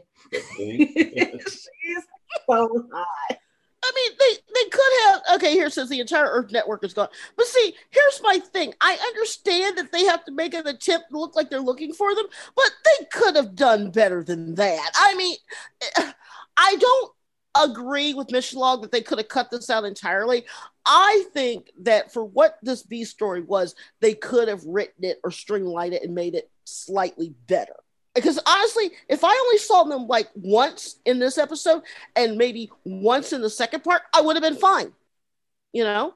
Or uh, what do you guys think? Well, I mean, eh, I don't know. It, it, I guess because it, it, I don't know. It, it was okay to me. You know, I, I thought it was, I thought it was very, it was fun seeing them go into those different times, especially considering that they're from like 300 years in the future. To just see a little bit of what people lived through or what they lived like. But I found it kind of interesting that they kept touching down in the same exact spot, not really knowing if okay, if this is where they were, yeah. you know. But I like the little touches to it, you know, the, seeing the couple in their little 20s gear and seeing the the 60s van with the loud music and they're trying to talk over the music and they're saying the same thing they've said in the other times that they've landed I'm not getting any. What was it he was saying that he wasn't getting some kind of frequency? He wasn't getting the emergency distress frequency or something. It's just like what? I, what did I you thought say? all those scenes. I, I, I thought those scenes were great. I, I thought they added. Cheap, yeah, they added some some light to a lot of the the dark issues that we were dealing with right in the episode because it's like the writers decided to to say okay well we're going to throw all of the worst things that we have homelessness, how we treat the mentally ill, mm-hmm. you know, mm. how we treat the unemployed, um, just unemployed. We just put them all in the same place mm-hmm. and give them food cards. So I think we needed a little bit of mm. levity in the episode, and the Kira, the the Nerys and, and O'Brien scenes brought that levity that that was needed. Yeah. In in this episode. Yeah. Now I will, okay. I will say this too, you know, uh, kind of borrowing Anthony's militant hat for a moment. Oh, geez. I find it interesting that of the three of them who came down and were kind of displaced by this disturbance, that the one whites passing, I guess we could say, female, she's the one who ends up you know, she lands and she's sitting really pretty daintily on the subway steps. Mm. You know, she lands very prettily for someone who out of time. And then she's the one who gets found. I was, I was surprised right. she wasn't laying there like right, just like Sleeping Beauty or something. And then she's the one who gets found by the rich guy, and she's the one who's you know, taken care of, and she gets to go to a fancy party, and then you have the two characters of color who end up in the ghetto the rich guy fighting for their lives with. The rich guy happens to be walking, happens to be riding the subway. But you know, there are you know, some rich, you know, how there I mean, are some know. rich people who ride the subway. Keanu Reeves is notorious for it. He rides the subway. But, but he's not. A, oh. he's not a tech oh, billionaire oh, either. I, I, love I love this Hanako. I never really thought about that. Women are absolutely right. And, and also I, I love Terry Terry Farrell, but I think she has in her contract, she has to have a key light on her in every solo scene because she always has the nice key light. It's all nice and fuzzy, filtered. I, I, I think in you know, she's a beautiful woman and they always want to highlight that, you know. I think, I think I'm with Hanako. I'm surprised that he didn't swoop her up and carry her up like Sleeping Beauty, like up to his um. It seemed like he was like, for a minute. I was well, shoot, he was trying. He was he was he was trying. He was, real. He was like, I got whatever you want. I got. If you need it, here. You he was trying. He was he was trying. He was trying. He was trying to get next to her, as they would say, mm-hmm. and, and, and doing it badly, I might add. But I think we shifted. I think we kind of shifted where Hanako was going because I'm sorry, Hanako. Because no, now, no, because now it's like all of a sudden it's this misogynistic thing where he's this white savior coming along and he's basically offering this woman his fortune because she's beautiful. It's uh, like she's a piece of art like he has he completely fell out and totally object- just for him. Yeah, he totally objected objectified her. He is like this piece of art that he's willing to just give everything to, just to oh, possess. God. Like he doesn't know like, anything about ID. her. Here, he doesn't know anything. My credit card. Right. Jeez. Need some credit. Just imagine this. he, he's on. He's on. Just imagine this. He's on. He's on the subway. He's getting off. He's like, you know, I have so much stuff in my life. I'm going to go to my really tall building and be in my office with my state of the art computer. You know what I'm missing? I just need someone in my life who's kind of weird. Maybe has tattoos on her face, but she's really beautiful. So that she shows me, "Hey, how are you? Are you lost? Do you have like? Do you have somewhere to be? Come on." She she was just another acquisition for him. That's oh awesome. my god! And he oh knew, my god! He knew nothing about her, and he's like, "Here's my credit card. Get whatever you need." He knows nothing about her. everything. right. And she's got she's got clothes. You know, dresses her it, up it, and takes her to a fancy party. And right. in in the meanwhile, we got the Color Brothers over here parked in the ghetto, you know, with a exactly. meal car fighting for their freaking lives. And and the fact that there happen to be African American, Arab American doesn't really, you know. that, exactly. Yeah. That's why I was looking. I was like, oh, that's how we roll. Okay. Yeah. Just meeting with the the ones that meeting with the social worker. Hmm, you two are a couple of hard now, cases. Now, I, I mean, will, I will, I will throw in a fact. Uh, Alexander Siddig, El Siddig, or is actually Roddy McDowell's nephew. Oh, I did not know that. Really? Yes. yes. Okay. His his his sister married his father. They had him. Huh. His sister. Interesting. Wait, that's, kind of, that's actually really cool. Okay. Married. Uh, Roddy McDowell's oh, sister. Oh, okay. Married. uh, yeah, yeah, yeah. yeah. We're about to take a whole another turn. I know you guys were. Wow, this is. oh my god! Oh, I'm sorry. I we almost went down a dark path. no, but I mean, I just, I just thought I was like, okay, so the brothers, the bros, they land and they're like face first in the dirt, flat on their stomachs, and they, of course, get found by two cops, and they're immediately like suspicious of them, and they're getting taken in, and she's, she's just sitting so daintily on the subway steps, like, like she just she just slipped down and fell asleep and you know her hand is in the right position and she's just sitting there and she's just all intact. Her hair is still neat and yeah basically. Yeah i just i just thought that that was just and of course this was in the 90s so it was but it's like now with my 2021 cap on i'm like yeah that's just yeah, I, I know i know but of course, we know they didn't really do better back then. But you know, the the more the it, more things change, the more they stay the same, right? Exactly. Exactly. Basically. Can never watch this episode again without thinking about what Hanako just said about Jessica. Oh God, that's just... it was just something that I noticed, and you know, I'm noticing it. I'm looking at it, and I know that it's a 1990s thing, so they weren't as politically correct as shows try to be now. They try to be a little more diverse. They try to be more mindful of certain things. But I'm just looking at it with my 2021 brain, and it was just like, huh, okay. That that comes to my next question, which I usually ask you. Did your daughter watch this with you? She did not. oh darn it! I was I would no want to hear what see. I can get her to watch some of the superhero stuff because even though she's not into superhero stuff now, when they were younger, of course, me being a geek mom, I'm trying to raise geek kids.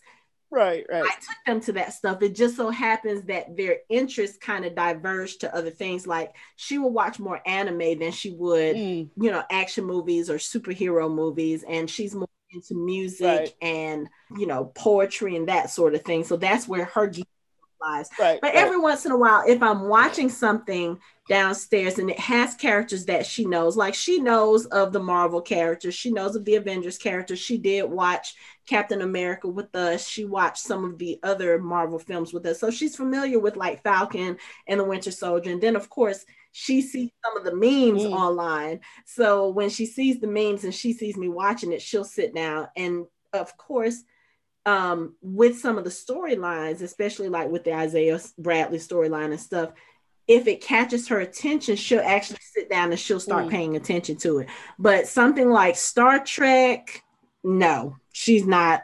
I, I, I wouldn't even try to get her to watch that. That's like so not her wheelhouse. Mm-mm. Oh, I was just curious. Yeah, I could probably get her to look at something like Stargate because Stargate deals with a lot of like mythology. So right, she right. would she would watch something like that, but Star Trek, no. Don't watch that first season because no. remember the first season was on Cinemax and they did a few things on there. Anyway, all right, let's get back into this episode. All right, so now that we've d- discussed to death the first part, now we're on to part two of Past Tense. So basically, what happened in the episode is that Sisko and Bashir uh, find out that the guy that saved them died was Gabriel Bell, and that the uh, the ghost and some of the gimmes have taken six hostages and they are at the processing center. And now he is there with bashir and they're trying to figure out the situation. You've got bc is there wells is there and you've got the two guards vin and you've got the clerk and you've got a few other people. And basically that's where we're at right now so I like the way Sisko just came in and he really put everything into this alternate personality mm-hmm. that he has now, like this alternate identity. He's like, oh, okay, if I have to claim this dude's identity, let me go for it. And he just kind of went in with a take charge attitude. Yeah. And okay, and then you know, he's talking about trying to make sure that they don't change history. And Bashir has to be the one to point out to him, he's like, yeah, but you're Gabriel Bell right now. And he's like, yeah, but they don't know that I'm not Gabriel Bell. We can just walk out of here. He's like, um, didn't you say that Gabriel Bell died when the police stormed the building? And Sisko's looking like, oh. I'm like, did you not think about that when you decided to just no, take this man's not. identity? Like, oh yeah, you're supposed to die. He did not think it through completely. Like, okay, if we're gonna fix the timeline, let, let me tell you, um, yeah, you get shot so you're not coming out of this, buddy, or at least he's not supposed to. But of course, you know they found a way to fix that, which I thought was hysterical. But I, I think I think I agree with Hanako because when, usually when you see either Picard or Kirk sort of insinuate themselves in situations, they still kind of have a little bit of the captain persona. Oh no, no, this guy goes all in. He's a good undercover right. person because he goes into it and he's like full throttle. Like, oh, okay, let me go ahead and assume this identity. I I don't I don't know what the goal was. I mean, I know he was trying to make sure that they fix whatever they screwed up when Gabriel Bell died, trying to, you know, defend them. But it's just kind of I don't know that, you know, taking on someone's identity in a time that you don't belong to I think that requires a little more thought than Sisko put into it. I mean, I'm just saying. He was flying by the seat of his pants. You know, he was. Yes, but now you're part of a hostage situation where you're on the wrong end of it, like you are one of the hostage takers now. This is not a good look for you. You know, it's just. Uh, and I'm I'm also watching it in the background and every time they show this computer, it just it's just so horrible. Oh my god. Like the computers in the 90s weren't even that bad. Am I'm, I'm just gonna I just, I just want to reiterate. I think the timeline is preserved. I think they started the riot, and I think he actually is the Gabriel Bell, but you know, some poor sap has to take the fall for it. Yeah. Yeah. I mean, I'm almost to the point where I, I kind of agree with you on that a little bit because there's been a few where they basically uh, kind of have this where the events are definitely changed and they're not changed at the same time. We see more of this, Anthony knows this, more of this in Doctor Who. But uh, yeah, and I mean, the computer isn't terrible. Yes, it is. But it's Lori. not good. It is terrible. Pretty bad. It is so horrible. Well, they, they were trying like, to find they were trying to find the midpoint between what we see 300 years and what we had in 95. They were trying to make something that looked advanced, but not too advanced. that wasn't even advanced looking for 95, Anthony. Come on, for real. I'm trying. We had Windows in 95. You can't put Windows on that computer in this show. Y'all are listening to this show. Just go look at the episode. Look at the computer. It looks like I don't know. I don't even remember what they used to call those old computers. Was it a Betamax or something like it? It looks like a It looks it looks like a jacked up Atari system is what it looks like. My Atari looked better than that and looked more advanced. Saying it's like that's that's like a that's like a Commodore prototype, and it's like I actually had a Commodore 64, and it's it's so horrible. It's so horrible, Laurie. I will net. I will not let you get away with saying it was not that bad. Yes, it. Was. Okay, okay. It was horrible. Okay, okay. Oh god. All right. So now we're back to the to the right side of town as Hanako has has referenced. And Jadzia is there in her nice little I guess you'd call it 90s Victorian Gibson girl outfit.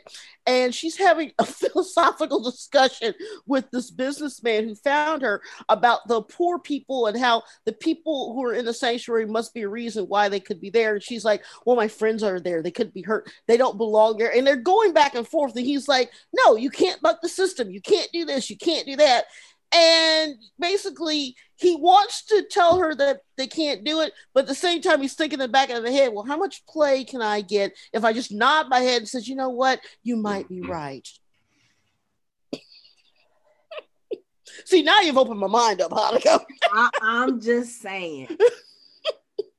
And then how are you going to say i mean her friends were taken to this sanctuary probably against their will they don't belong there. And she's trying to go rescue them.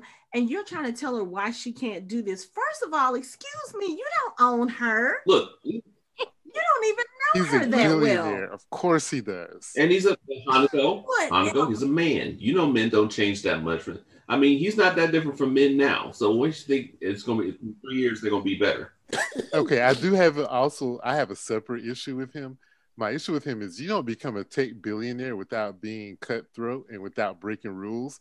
So where where did he get off all of a sudden like, oh, you can't do that. It's not the law. It's against the law. It's like, dude, you are a tech billionaire.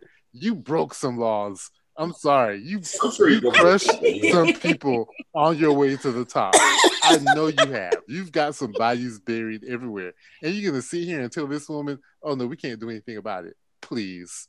Well, he probably said that because he didn't see any money in it. He was like, I'm not gonna break laws unless it's gonna make me at least a couple million. I mean, fuck all that. What's the purpose of it? Oh jeez. Playing it safe. Oh, that's yeah, just right. wrong. That's just wrong. he didn't want her to find her friends because if she can't find her friends, then she can't go back to wherever it was that she where she was supposed to be, and then that way she can stay with him. No, forever. he would just be like, you, Oh, I'm sure he's ordered like, the wedding so, dress already. On display. Hey. He's like, you're so moralistic. How about all those credits that I loaned you? You have to stay until you pay me back. Let's just do that. you, you were going there. Pretty woman. Look, look, given. yes, exactly. Pretty, which about that time came out.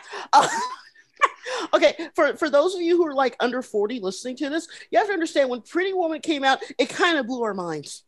It just did. It was like, really? You can do that?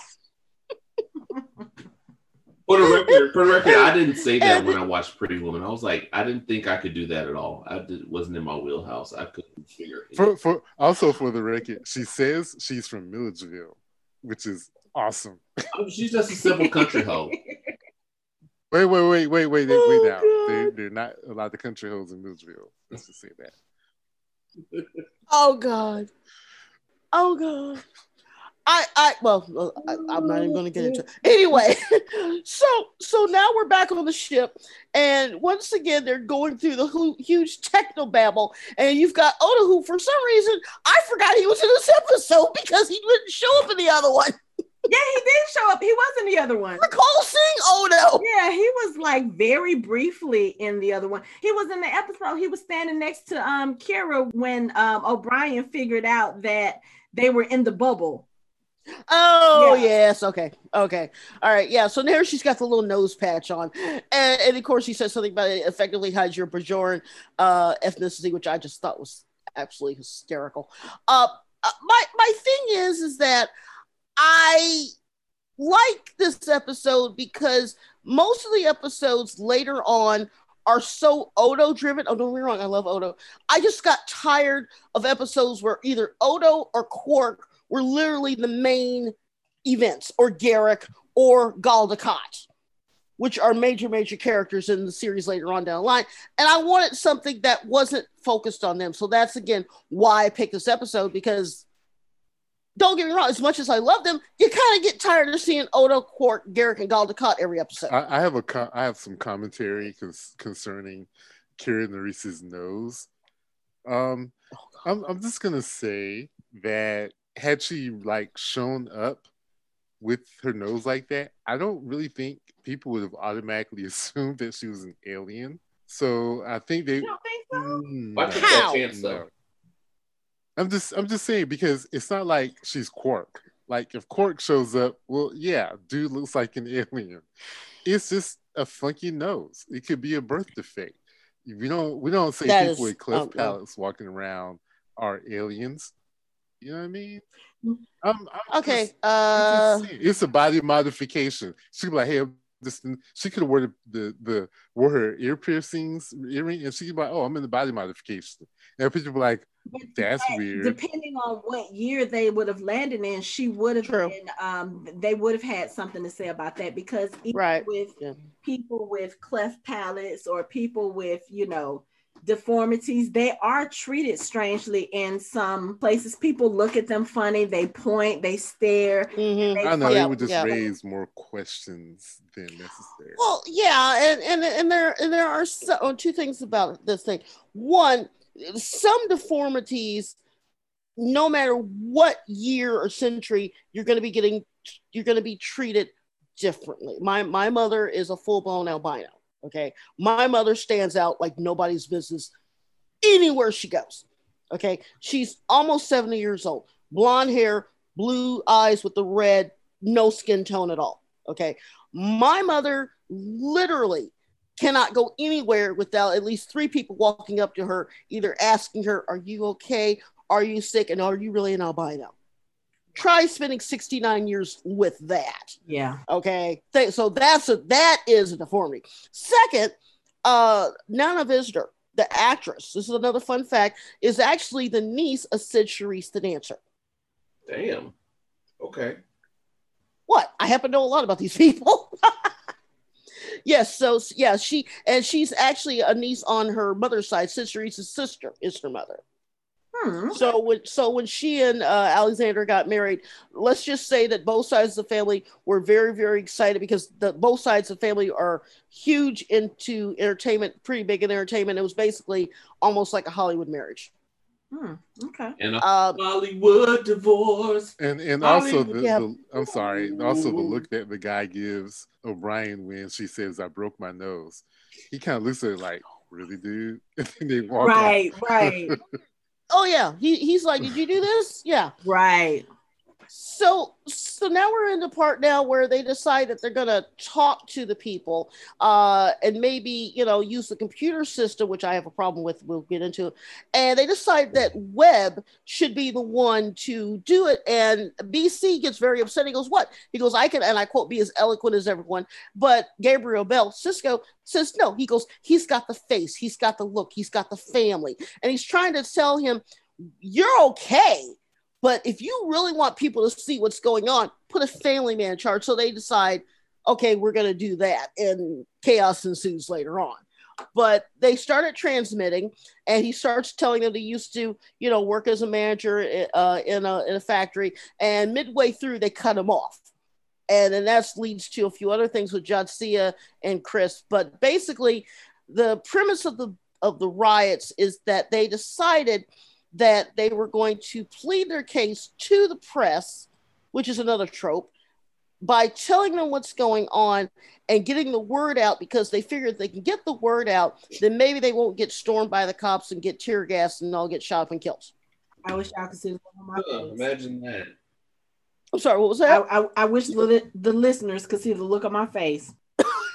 It is priceless. We know how that's that. gonna work out. yeah, yeah exactly. They ain't gonna change in four years. In what three or four years until? Mm-hmm. Yeah.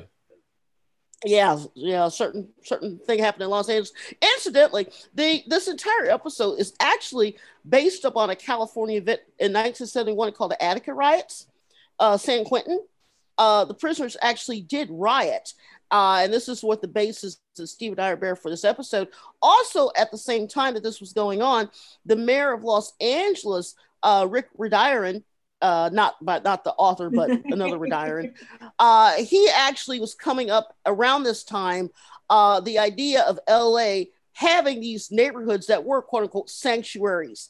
So Steven Ira Behr actually took this theme from real life and put this in this episode. I'm sorry if I ever in 2024 or any year after that see a see any kind of neighborhood that says that they're a sanctuary and it's run by the government, I am running the other way. Just we, we see we see how well those sanctuary they set up for those kids out west work worked out. Yeah. right it's yeah it, it's not it's not pretty. So basically what happens then is that they bring lee i finally remember her name they bring lee and they have this uh, government representative who is played by oh her name is she she's another character actress that's been in everything. Deborah and her name yes there yes you do you you have some info on her? She was in too close for comfort one of my favorite shows. Like she was the dark-haired one. She's she was funny as shit in that. And she's been in a lot of stuff too. You're correct you you have to really give the the casting props for this episode because they threw a lot of heavy hitters in this episode. And like i said this is one of the more famous uh, episodes. So basically she's trying to negotiate to find out how the hostages are and they decide that they're going to you know talk with them. And then you know bell and bc have have a little discussion. And basically what they wind up doing is having uh, webb and sisko go outside and talk to her uh, and see what sort of deal that they can they can work through because right now there's sort of her name is Preston in this episode. Basically, what they're trying to do right now is they're trying to figure out uh, how to get their place, uh, their situation either out there resolved without any bloodshed, whereas the government wants the hostages and everything to go back to normal. You know, a lot of these situations, and this is even relevant in one of the other shows that we're watching, Falcon and the Winter Soldier. Yeah. When you have these displaced people and all they want is to be heard and to be mm-hmm. treated like humans, it might work out better for everyone if the higher ups, the people in charge, the government, will actually just sit down and listen to them. And it's sad that that's a commentary that's being talked about in 1995, discussed in an episode that's set in 2024. And here we are in 2021, and it's not that much difference. Again, we are not evolving the way that we should be, you know, and and that's something else. Um, I forgot what other show there was. There was another show that we were watching, and the the comment was made that we're actually moving backwards with the way that we treat people, with the way that we are resolving these kinds of worldwide issues, these kinds of social issues. It's just, it's sad that this is a commentary written almost 30 years ago and it's still happening now. Yep. That's true. You know, and it's actually kind of scary. And a lot of times these situations are not resolved peacefully. There's always some type of violence. There's always some type of, you know, it's just, it's, it never has a great outcome. And it's just one of those things where you look at it and you're like, when is that going to change? When mm-hmm. are we mm-hmm. going to get some mm-hmm. people who actually listen and decide to do something that's going on. Uh, I mean, we already know that's not happening in our current day and age because you have people who have been sitting in office for the last 30 years doing the same old, same old, and you know, they haven't changed their mindset, haven't changed shit, and so nothing out here changes. It's just one of those things. It's it, it's like I said, it, it's sad to see it in a TV show, and it's kind of like, oh, you're holding a mirror up to us. Oh, this is what we look like. Okay, and and we're still doing it. Yeah. I, it, it's it's sort of interesting. Like i said i picked it because it was one of my favorite episodes but i didn't realize how much it was actually going to mirror things that are going on right now. I mean i got it this morning when i was rewatching it, it was like huh i picked a heck of an episode didn't i? Why didn't why why didn't i pick a, a light more lighter hearted episode? But you know i had specific reasons Uh, so basically, uh, you've got Lee right now. She's talking to Bashir. They're going over the fact that she processed them earlier, and she's telling him about this woman that she tried to help who was in trouble and how it, it basically haunted her and all this other stuff. And they're going back and forth, and you can see that the people are beginning to really get a little bit more agitated and a little bit more concerned because now at this point things are leading from the night into the next day. Uh, they're talking about getting breakfast. They're talking about you know the time is moving on you know and and i'm just going to fast forward just a tiny bit. And the thing is is that people are really upset. Now we do get the guards uh then who again is a character who's a longtime character actor, he tries to basically uh, sneak out and get stopped. And we have this great confrontation between Sisko and uh, BC. And basically, he tells him to sit down. And he goes into this thing about Bell. And again, Sisko, whether he's overacting or he is just really into justice, he takes it too far I, I like Hanako said, there's a there's a way to do something, but for him, he like it's like a mind meld or something, you know. Lord mercy. But you know, the the other thing is with Sisko taking on that persona, we see Bashir is also kind of trying to keep the peace in his own way, and he's also trying to help like he's trying not to alter anything, but he's still a doctor. He can't see people in need and not help them. So the lady who helped them earlier, who processed them earlier, he notices that she is hyperglycemic. And she's showing those signs, and he's he's talking to her like, "Look, I can try to get you help, this, that, and the other." And of course, the one of the guards that captured him earlier, he's like, "Leave her alone. Stop talking to her," because again, he's looking at Bashir as, oh, you're with them, you're part of the en- enemy, you know, and it's like, I, I think it's it's a good way to show Bashir can be on one side of the things, but that doesn't mean that he can't still want to help. You know, yeah, these people are hostages, mm-hmm. but that's not his intent there. He's just basically, of course, they don't know this, but he's just trying to do what he needs to do to make sure everybody stays safe so they can finish doing whatever it is they need to do so they can get the hell out of Dodge and get back home. And I think that's, uh, you know, again, going back into how this ties with society and everything, you do always have those people who, no matter what side of the fight they're on, their only goal is to protect and to make sure people are safe and to kind of basically treat everyone like they're human, which is one of the big things that's not happening in this episode. You know, one of the the reasons why they have taken hostages is because these people are like, hey, they don't see us. They don't treat us like we're worth anything. They're not helping us get jobs. They're giving us the the bare minimum with food. We're having to fight over a place to stay. We just want to be able to live and be comfortable like everyone else you know mm-hmm. and mm-hmm. again i think this like you said this this episode is really relevant for the way things are in this day and age and and you see in this episode it didn't you know towards the end there were some casualties there's a lot of anxiety there's a lot of stress in the situation you ha- I'm, I'm looking at it in the mm-hmm. background you have right. the you know, you have the um, situation where the guard is trying to, I guess he's trying to either escape or he's trying to get a weapon, and BC wakes up, right. points his gun at him, and here comes Sisko as Gabriel Bell trying to assert some control over the situation. It's just like this situation is not going to work out favorably for anybody. No, the way that they're handling. Right, and then then Exactly. And then they, they go back and forth a little bit more where they talk to the to Preston again.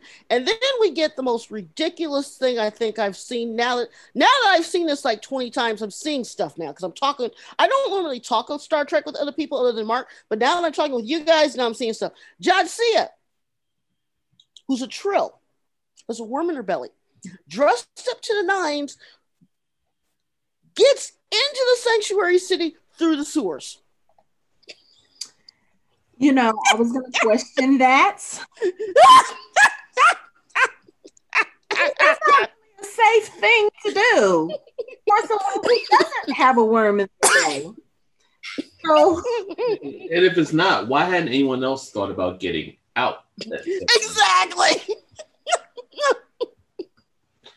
and she's not too dirty either.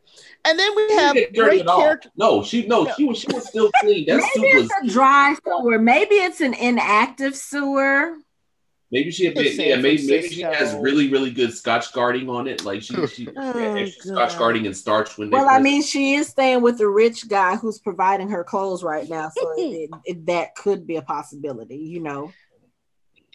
yeah, right. So so so she leaves the sewer and she's looking and she's walking around and we get one of my favorite parts ever in this episode. Clint Howard, who's Ron Howard's younger brother, is an amazing character actor. And honestly, they didn't need him in this episode. They just did it because they got Clint Howard for the day. So he's following her around and she's just literally not paying attention to her surroundings at all. I mean, literally. And so so it's like cis woman walking, literally. So the next thing we know is that they go back to the processing center and they realize that they have this person who was brought in by the guards, and it is Jadzia. And while they're doing that, they are looking into the computer and they realize that there should be some problems with the people telling their stories. And BC is there. And and BC is very upset with the fact that A, they know her, B, uh, they really know her, and C, they're friends. I mean, what you guys think about this? Hey, uh, I just r- real quick, I have a shout out to, um, to Clint for having been in a TOS episode. He's been in DS9. He has also done an episode of Enterprise, and he has also yes. been in an episode of Discovery. So he's he's pretty. What is that dude? Huh? I like. That's right. I only remember the Enterprise one, but you're right. Yep. Yeah. And he was also in an episode got... of Fringe, which is my other favorite show, where he he was telling them that he was the he was Sarek of Vulcan.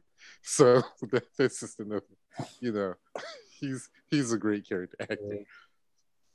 See, I, I I still have the box set that Mark got me a few years ago, the Fringe, sitting over here on my table, and I, I just I can't get into it. I keep trying, but I, uh, I've tried three. It's like the forty four hundred. We'll, okay. I can't get into it, but I keep we'll, trying. We'll talk Fringe later. I will I will help you out okay. with that. Okay. So basically, uh, Hanako, I was saying Jadzia is captured and now she's brought into the processing center. And BC is upset the fact that she's close and personal friends with Bashir and Gabriel Bell, who's introduced as Gabriel Bell. Mm-hmm. Oh, you, just... you, remember my friend Gabe, don't you? yes. Again, she has she has these instincts. She's like, oh, okay, I'm just gonna go with I'm just gonna go with the flow. Like, why are they calling Benjamin Gabe? I don't know, but if this is what we're doing, this is what we're doing. Hi, Gabe. Nice to see you again. There she is with going with the flow. She's really good at that. She, she, I don't think that. I, I, really think that they probably she he probably really didn't have to intonate that much because she's the she's one on she really had a handle on being in a different world, different time, and like blending in and going with the flow. So I don't think he really had to intimate that. And I mean, if anything, he probably would have given her given him away more. Like, yeah, this is Gabriel. He would have given him the Agatha Wink. B E L L. Gabriel Bell. well, I I think to be honest with you, I think a lot of that is because of Curzon one of her previous hosts. I think because of Curzon was such an experienced person that because she carries the memories of all of her past hosts, I think that he was actually helping her out. Hmm. Okay. I could I could go with that. I, I, mean, I think that helps. I think I think that's what helped yeah. her adjust to this situation so quickly. Yeah. Because honestly, if they never would have came back with her, I think she would have been fine. To be honest with you, just would have been a very, very rich wife of a very, very rich man. Uh, so basically, she's telling them about the Defiance and she's telling them about the distress signal. And then they send her off on the dumbest thing they could possibly. Instead of having her go back through the tunnels and try to find help, they're like, well, I lost my combat. First of all, you are a trained Starfleet officer. You're 300 years old. I don't care if you're a science officer. You still have to take basic training, basic fight techniques. You let a weird dude who might be mentally ill swipe your com badge? Just say That that whole thing was just weird anyway, because when she got out of the sewer, he starts walking and he starts following her. She's actually looking around at her surroundings. She actually looks back while he's trailing her, and she doesn't even notice him. Like, what kind of training did you get that you're not paying attention? Like I said, I like I said, cis woman walking just la di dee, la di da. So, the, so then they send the second most less helpful person in the fight, Bashir, to go with her to find her badge. And they just miraculously find the right building and find the right person who has her badge, which is Clint Howard. And he does the cutest scene ever. They come up and they see him, and he goes, "Whoosh! I'm invisible." And she goes, I know you are. Can you see me? And he goes, barely. He goes, good. And he goes, You're a good alien. I know. If we say they'll suck our brains out through our ears, can I have my badge back? Yes. Okay, wave. He got 20,000 for a day's work. That whole scene was just I, I hilarious. Thought it was Drax. Because he was like, Yeah. Yeah, I, right. I'm invisible. Like I'm invisible, so the aliens can't see me. She's like, but I am an alien, and it's just like, and, and of course because he's just like, you are, oh yeah, blah blah blah. I'm looking at this like, really? Well, I mean, they it, it, they had already took the story and made the story two parts. They couldn't protract it out any longer than it needed to be. So, you know, get to the point.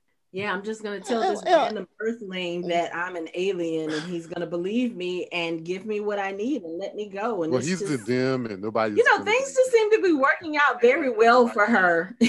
in this episode. oh, you're you're just gonna you're gonna stick with it, aren't you? The the entire episode, she had a breeze. It was so. Like, oh, I, I, should probably look for my oh, friends. oh, oh, is that caviar? Hold on a second. It, it, I mean, it's oh, obvious. It, it is. It is. if they like, like Mike said, if they got stuck and have to be stuck there, she's gonna be all right. Oh yeah, she's, she's gonna fine. be fine.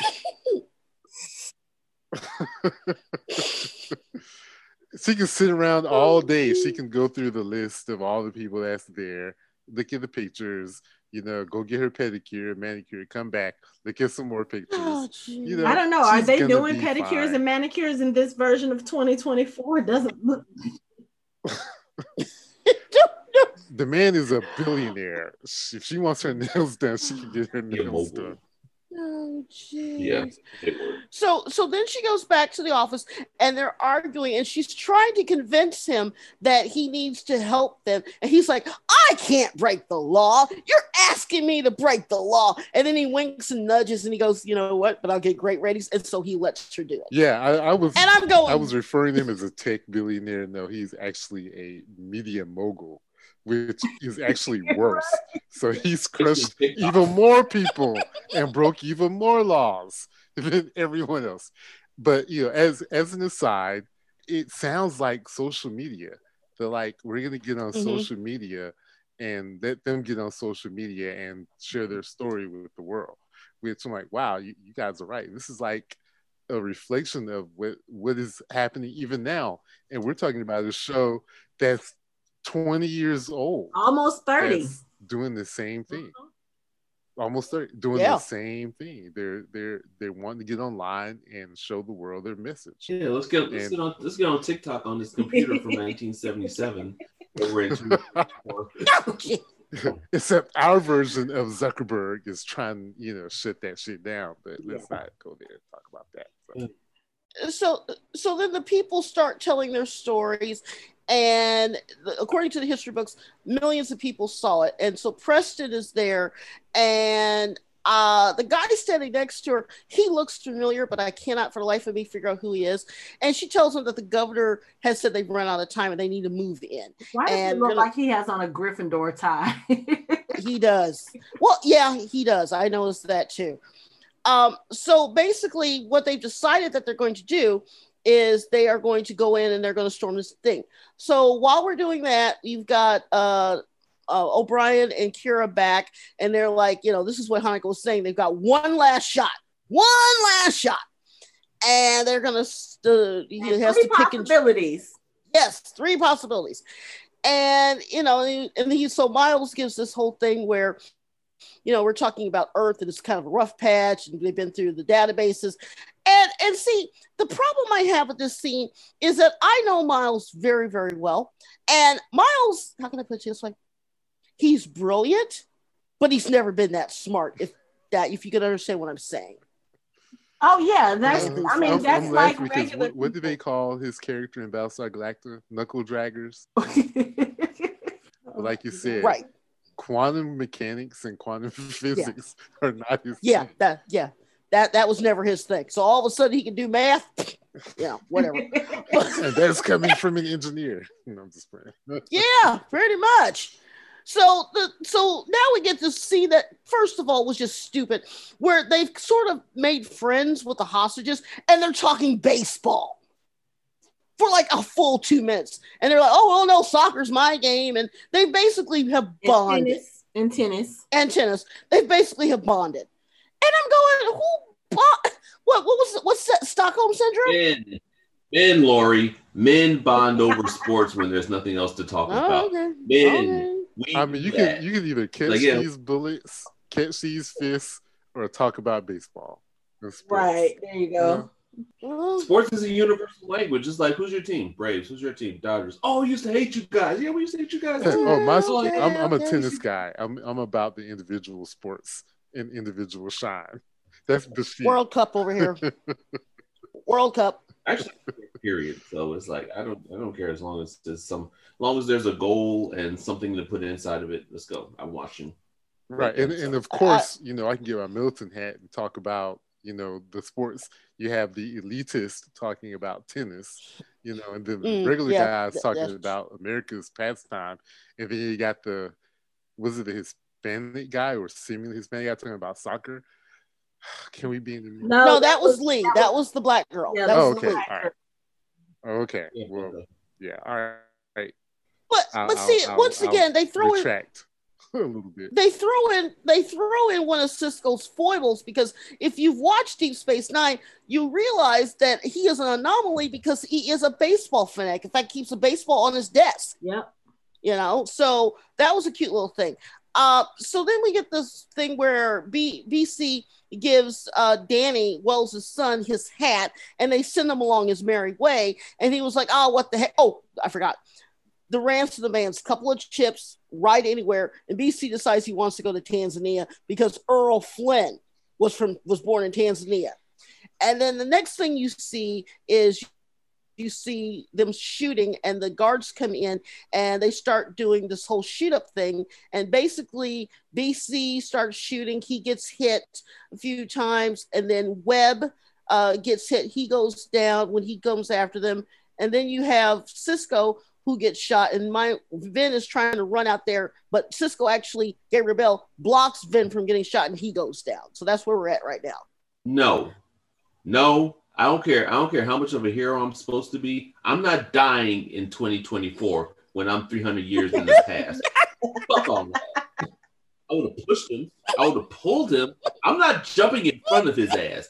No, but Gabriel no, Bell no, got no, I shot. don't care. It's in the history books. Okay, Michael, Michael, you sounded just like my husband because my husband has said the exact same thing while watching this episode. Because I would have shoved him. Said, screw that. Yeah, I, I ain't gotta get shot in my upper extremities. I can I can push him and get shot in the ass. Be like, fine, I can I can hobble my ass back into the future. I, I'm not gonna risk getting shot in the fucking chest. No, no, no, no. You can shoot me in the shoulder. Fine. You should shoot me in the ass. Shoot me in the leg. Don't shoot me in the fucking chest. I'm not gonna get shot in in front in the whole front. Especially no, not no, for no, that guard. No, no, Right. no. Well, And, and as smart, and okay, I'm going to say something controversial, but I actually mean this with about 90% of my being. As smart as Bashir is, he's not that good of a doctor. I'm just saying. Well, He's not that good. he's also 300 years out of time. he's dealing probably with No, no, no. I'm talking in general. I'm talking in general, not this episode. I'm talking in general. He's an okay doctor, excellent research, actual doctoring. I'd take Crusher any day. Seriously. I don't think I would Yeah. let Bashir operate on me if I needed him to operate. Sorry. And then, and then I, I'm looking when they when they get back in the future, he's laying down and he sits laying in those in those flash purple pajamas. By the way, I need a I need a set of those. he, he was looking mighty comfortable, Um, wasn't he? yeah. Then he then he sat up and he was still in pain. I'm like, wait, you're back in the future. Why are you in pain? Don't they have something that can give you? Can't they fix that now? You're 300 years in the fucking future. Why do you still have a bullet in you? Again, Love Bashir's not the greatest doctor known to mankind. I'm just saying. So no, that's because So- that's because Sisko Sisko is a- a man. He's not gonna take any pain meds. He's gonna sit man. there and He's a he's, man gonna- in pain. Get this shit out my shoulder. he's gonna fix it. heal Hurry the up. old fashioned way. He just He's a man who got shot. Fuck that shit. I was gonna no. say, Get no, no, Maybe okay. their futuristic medicine doesn't work on such primitive wounds. yeah, I, I was gonna say the same thing. But she doesn't have that much experience with you know projectiles made out of metal shredding up a person's insides. He just- right. So he, so he put he put he pulled the future off the wind. I don't know nothing about pulling no bullets. Sisko, Mr. Sisko, I don't know nothing about Yeah, pulling no so bullets. he's, he's, he's gonna need a little Ah. help with, with that when they get Ah, back to the station. He's gonna have to, you know, get a little help with that. And it's not fair Oh, comparing him to Crusher because Crusher, at some point, she becomes a director of Starfleet Medical. So that, that's not really fair comparison. on a whole other level. But I don't know. I I, I kind of understand. I kind of understand it because if if Laurie says that Bashir is supposed to be as brilliant as he is, then he should know a little bit more about doctoring than he seems to know. He doesn't have very good bedside manner. Okay, okay, He- well, okay. he- let's roll with he that. Went, he went to Deep Space Nine for the experience. You know, that- right. He, had he- yeah. yeah, he's brilliant in the head, but in practice, maybe he kind of lacks in a few areas. Phlox was a better doctor. The doctor was a better doctor. As far as ranking doctors, uh, Bashir is at the bottom of the list. Okay, you get you stump your pinky toe, you may go to Bashir. Other than that, don't go to Bashir. I mean, he's not an emergency field medic. Like I said, he went to DS9 because it was an adventure. He wasn't expecting to have to deal with battle scars Exactly. and, and Right. People Right. being blown up by bombs and shot with guns. He doesn't. right. He did That's not if he study would his read about in books. very well. No, he didn't. He- but No, he, I admit- he think says I think that. I He said I wasn't. Yeah, he I, I does. wasn't. I didn't pay attention to history class. This guy can memorize all that stuff, and he didn't bother You know, Nope, he said he not didn't study Earth one bit. history that well. Earth history. That He should, I think he should that- know about I- Starfleet history. If he, I mean, if you're going to be a, a doctor on a Starfleet ship, you should know and have intimate knowledge of all the shit. but he's not on a ship. He's on a space station. He's never on a ship. Where do the ships have to go? The ships and, have to go. no, because that that's the, as as as as as elitist as he is, he would not think that the history of Starfleet has anything to do with practicing medicine. This is true. That that is This is just true. that's how he rolls. You know? Yeah, pretty much. Yeah, he he, he is utterly incompetent as a doctor. I mean, see, he, he is. I'm sorry, he just is. Shame, shame. Wow. I'm not lying. I am. I want the emergency medical. I want the doctor. I don't want him. Mm. So basically, so basically, after Bing Bang Boom happens and all that stuff, basically what they're doing is they come in, and Vin tells them he goes, "I'm a hostage, you idiot." And they were said that we were told that you were dead. He goes, "Do I look dead to you? What's wrong with you people? Yada yada. You could have gotten us all killed." So basically, we're coming toward near the end of the episode where the stormtroopers, for lack of better word, have come into the building and they've taken over. And they go in, and Bashir says, I'm a doctor, leave him alone, uh, because Gabriel Bell's been hit. So they give the guys guns and they go and they do other stuff. And Vin and Officer Cavalera basically are going to clean up. So they ask Sisko if he's okay, and Bashir says he's going to live. And then they just they remember that, by the way, nobody, nobody checked on BC. Okay, I'm just saying. Oh boy died. They're like, oh, whatever. They got up, they went over, they checked Webb. Mm. Webb is dead. Okay, very sad, very tragic. I feel bad. The fact that we didn't even get to see his death face, we got a side up view. Just they did him dirty.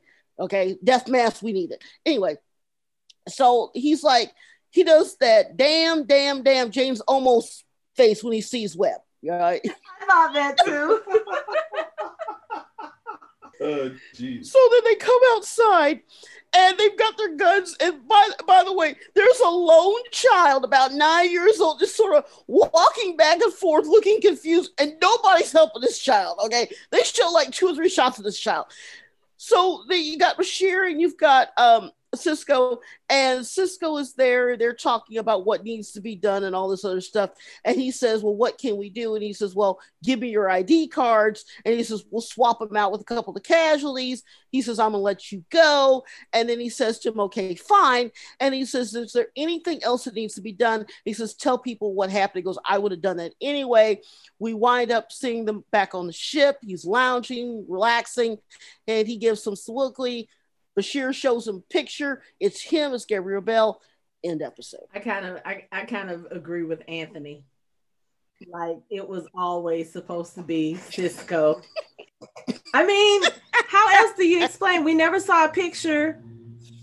Well, uh, okay, I would say we never saw a picture. I'm sure Sisko probably saw a picture in you know the history books no, he he vaguely remembers. Everybody vaguely remembers the bell. Right. Yeah. The, yeah. The, the bell. Right.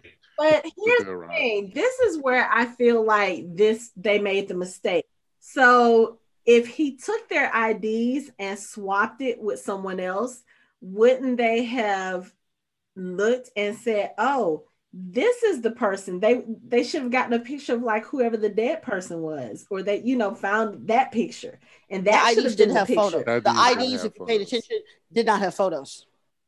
Yeah but if you're if you're swapping the IDs with IDs of people who have already died why would they have a picture of Sisko? Sisko never took a picture well I don't know Oh, Sisko didn't take a picture back then, did he? Come on. We, I think they did. Hold, hold, on. They they no. We we're not gonna go there. They when you watch an episode of Star Trek, any Star Trek, you are going to find plot holes. You're, you're going to find things that cannot be explained, and you this just have to accept it. That's just how yep. Star Trek rolls. I mean, they they are plot they are not experts on continuity as a matter of fact, a lot of the things they do rely on the continuity not working because it, gives them a lot of flexibility. yeah, that's true. And and sadly enough, the only series that actually stuck with a decent continuity was Enterprise. Oh, of all the things, oh, of, oh, oh, of, all the series. Hold your, hold no, Hold your horses. Not not the Klingon hold, episode. Hold your horses. There's a million continuity problems. That no, no. Once they got to the hmm. Xindi War, once they got to the, the Xindi who, War, wait, it was all the, continuity. The Xindi War? What? What, what is yes. that? Oh, w- w- have we heard of that before? Oh, I guess not. Oh God! the, but this we're not fine, talking fine, about whatever. Enterprise. Fine, right fine, fine, yeah. fine, fine. Yeah, so Hanako, it's gonna be this. Is, it might be nice tomorrow, like with the overclass. I'm just trying to talk about something because I have no I'm, just, I'm just, I'm just. I'm just gonna talk to Hanako before before we start talking about really good continuity shows. We have to exclude all Star Trek franchise shows from that discussion. We just have to. Fine, whatever, fine. so basically, so basically, uh, this was my birthday episode that I wanted to talk about. This is one of my favorite episodes. I view it as one episode, not a two-parter, because again, various reasons. But I just like the way that they did it. I liked it. It was a way mission. It was on Earth. It was a time issue. I like the fact that we got some serious acting out of uh, Alexander Siddig and the fact that Avery Brooks and I just like it. it. It's it's up there within the pale moonlight. It's one of those things that when I watch it, I take my brain out because you really have to, and I'm happy. Okay. Well, I'm glad yeah, you're happy. This, this. this was actually a lot of fun to discuss. this was awesome. Yeah. Also, real quick, um, Bashir was that actually played Ra's al Ghul in Gotham. Yes, excellent work. Which, which I was like, I, I thought I was he looked familiar. That's why I was like, That's where it is. Okay. Cool. He also played Aladdin's father in the short-lived Atlantis series. He played a king who died, and he was also in the he was in Sinbad as the Sinbad's father, and he was in the two-season short Atlantis series playing the king. He was also Yeah, in yeah, okay, I he, think I saw it. he was also in that one series, that British series where they have the dinosaurs and the bugs. What? Oh God, what what is series was that? Just a second. Let me look it up. Keep talking. Let me look it up. Let me look it up. See, I remember him from Reign of Fire, Yes. the dragon movie with uh, Matthew McConaughey. And Christian Bale. Yeah. Yeah. So, oh, and and of course he was in Game of Thrones. Yes, he was in Game of Thrones too. I was about to say that. Um, he That, let me see that here. show was Primeval. That there you go, Primeval. Yes, I that's saw right. like one or two episodes of that show. It, it, it is out there. it, it it is takes out a there. lot to get through Primeval. It really you have Oh. to. He was also Peaky Blinders too. He oh yeah, and he was in Tut as well. The Right. miniseries that came out. Oh my God, that's a second favorite. That and the and the and the Texas Ranger miniseries that came out at the same time. Talk about historical inaccuracies, but so much fun. I actually called off an entire week of work to watch both of them at the same time. Yeah, he's done a lot of stuff. He did uh he did a couple of episodes of The Walking Dead. Merlin, He was in 24. He's been on Yep. a lot of things. So yeah. yeah. Of course, Dick Miller, the douchey guard, was the guy from Gremlins. The Gremlins, the Gremlins in my trap. Ah, ah. Um, where else? Um, Jeff Van Valkenburgh was in Warriors and Streets of Fire. That's where that's where I really was thinking I seen it Oh, before. gee. in Streets of where the movie Streets of Fire with um, uh, what's his name? Diane, Diana Lane and um, what's his name? Eddie and the Cruisers dude, Michael Pare. Um, yeah. Uh, quick shout out to Avery Brooks for actually turning into Hawk at one point when he took them back into the back room and said, "If you don't shut the fuck up, I will kill you myself." I was like, "Oh, Hawk, what's up, boss? How you doing?" Because he, I was like, "Oh shit, yeah, that, yep, that's Hawk right there." Uh, but yeah, this was really enjoyable. It took me back to back to times when I when I actually watched when I watched Deep Space Nine when it came. It was like before it went into syndication. So this was fun. I'm so glad. I love these things. I'm I, I can't wait to get to y'all's and to get to Kung Fu Hustle for Casey. And like this is this is so much fun to see us individually geek out over things and to get excited about it and to like you know just dork completely dork out. This is fucking awesome. I I thoroughly love this series. Love love us. Thank you guys for letting me talk Star Trek. Yeah, this was, Um, this was a lot of fun. Yeah, I, I, I really like this this um this episode. They they're not I wouldn't call I wouldn't say they're they're my favorite episodes Right, of right. the series. Right. But I will say that they do fall in that category of fun because it, it falls outside of what what we normally would see in DS9. You know, the, the time travel, Right. the whole, you know, messing with time thing and and just the hilarious situations that they find themselves in. And now Hanako is gonna have me looking at this episode completely different from Yeah. Perspective because she's it's absolutely ridiculous. but you know, it, it's it, it's fun. It, it it's in that category of those those episodes that are quite memorable from Deep Space Nine, and um, and I'm glad I got to watch it again. Right. Right. So um yeah the, these episodes are are a lot fun because it's, it's outside of what we normally do. Like most of the stuff that we cover are current shows so it's nice to go back and and look at something that's older that you know we may have seen when we were younger and being able to rewatch it with fresh eyes and get new takes on it that's a lot of fun and i'm looking forward to the others that we're doing. Um we are doing mine next and i believe i have settled on what we're going to talk about. And i believe that is going to be the movie smoking aces which is one of my absolute favorites Casey, who is not usually on this part of the podcast, but she covers all of the Walking Dead universe with me. She has chosen Kung Fu Hustle. So we will all get together. And I think that'll be our first podcast with all five of us together talking about Kung Fu Hustle. And then Anthony's is later on in the year. And have you decided what you're going to discuss yet, Anthony? You still have some time. So you you have time to think. I, I have time. And, and oh, change oh, your mind. or... It was I, I have time. I'm going to wait. I'm going to wait. Okay. I'm gonna You're wait killing me, Smalls. You're killing me. well, I I can I can announce this now. Next year for my birthday episode, we are doing sliders. Ah, okay. The whole series? Okay. No, no, no. I'm gonna pick okay. an episode. Okay. Another two. I think my thing is gonna be two parters. It's either gonna be sliders or it's gonna be grimm.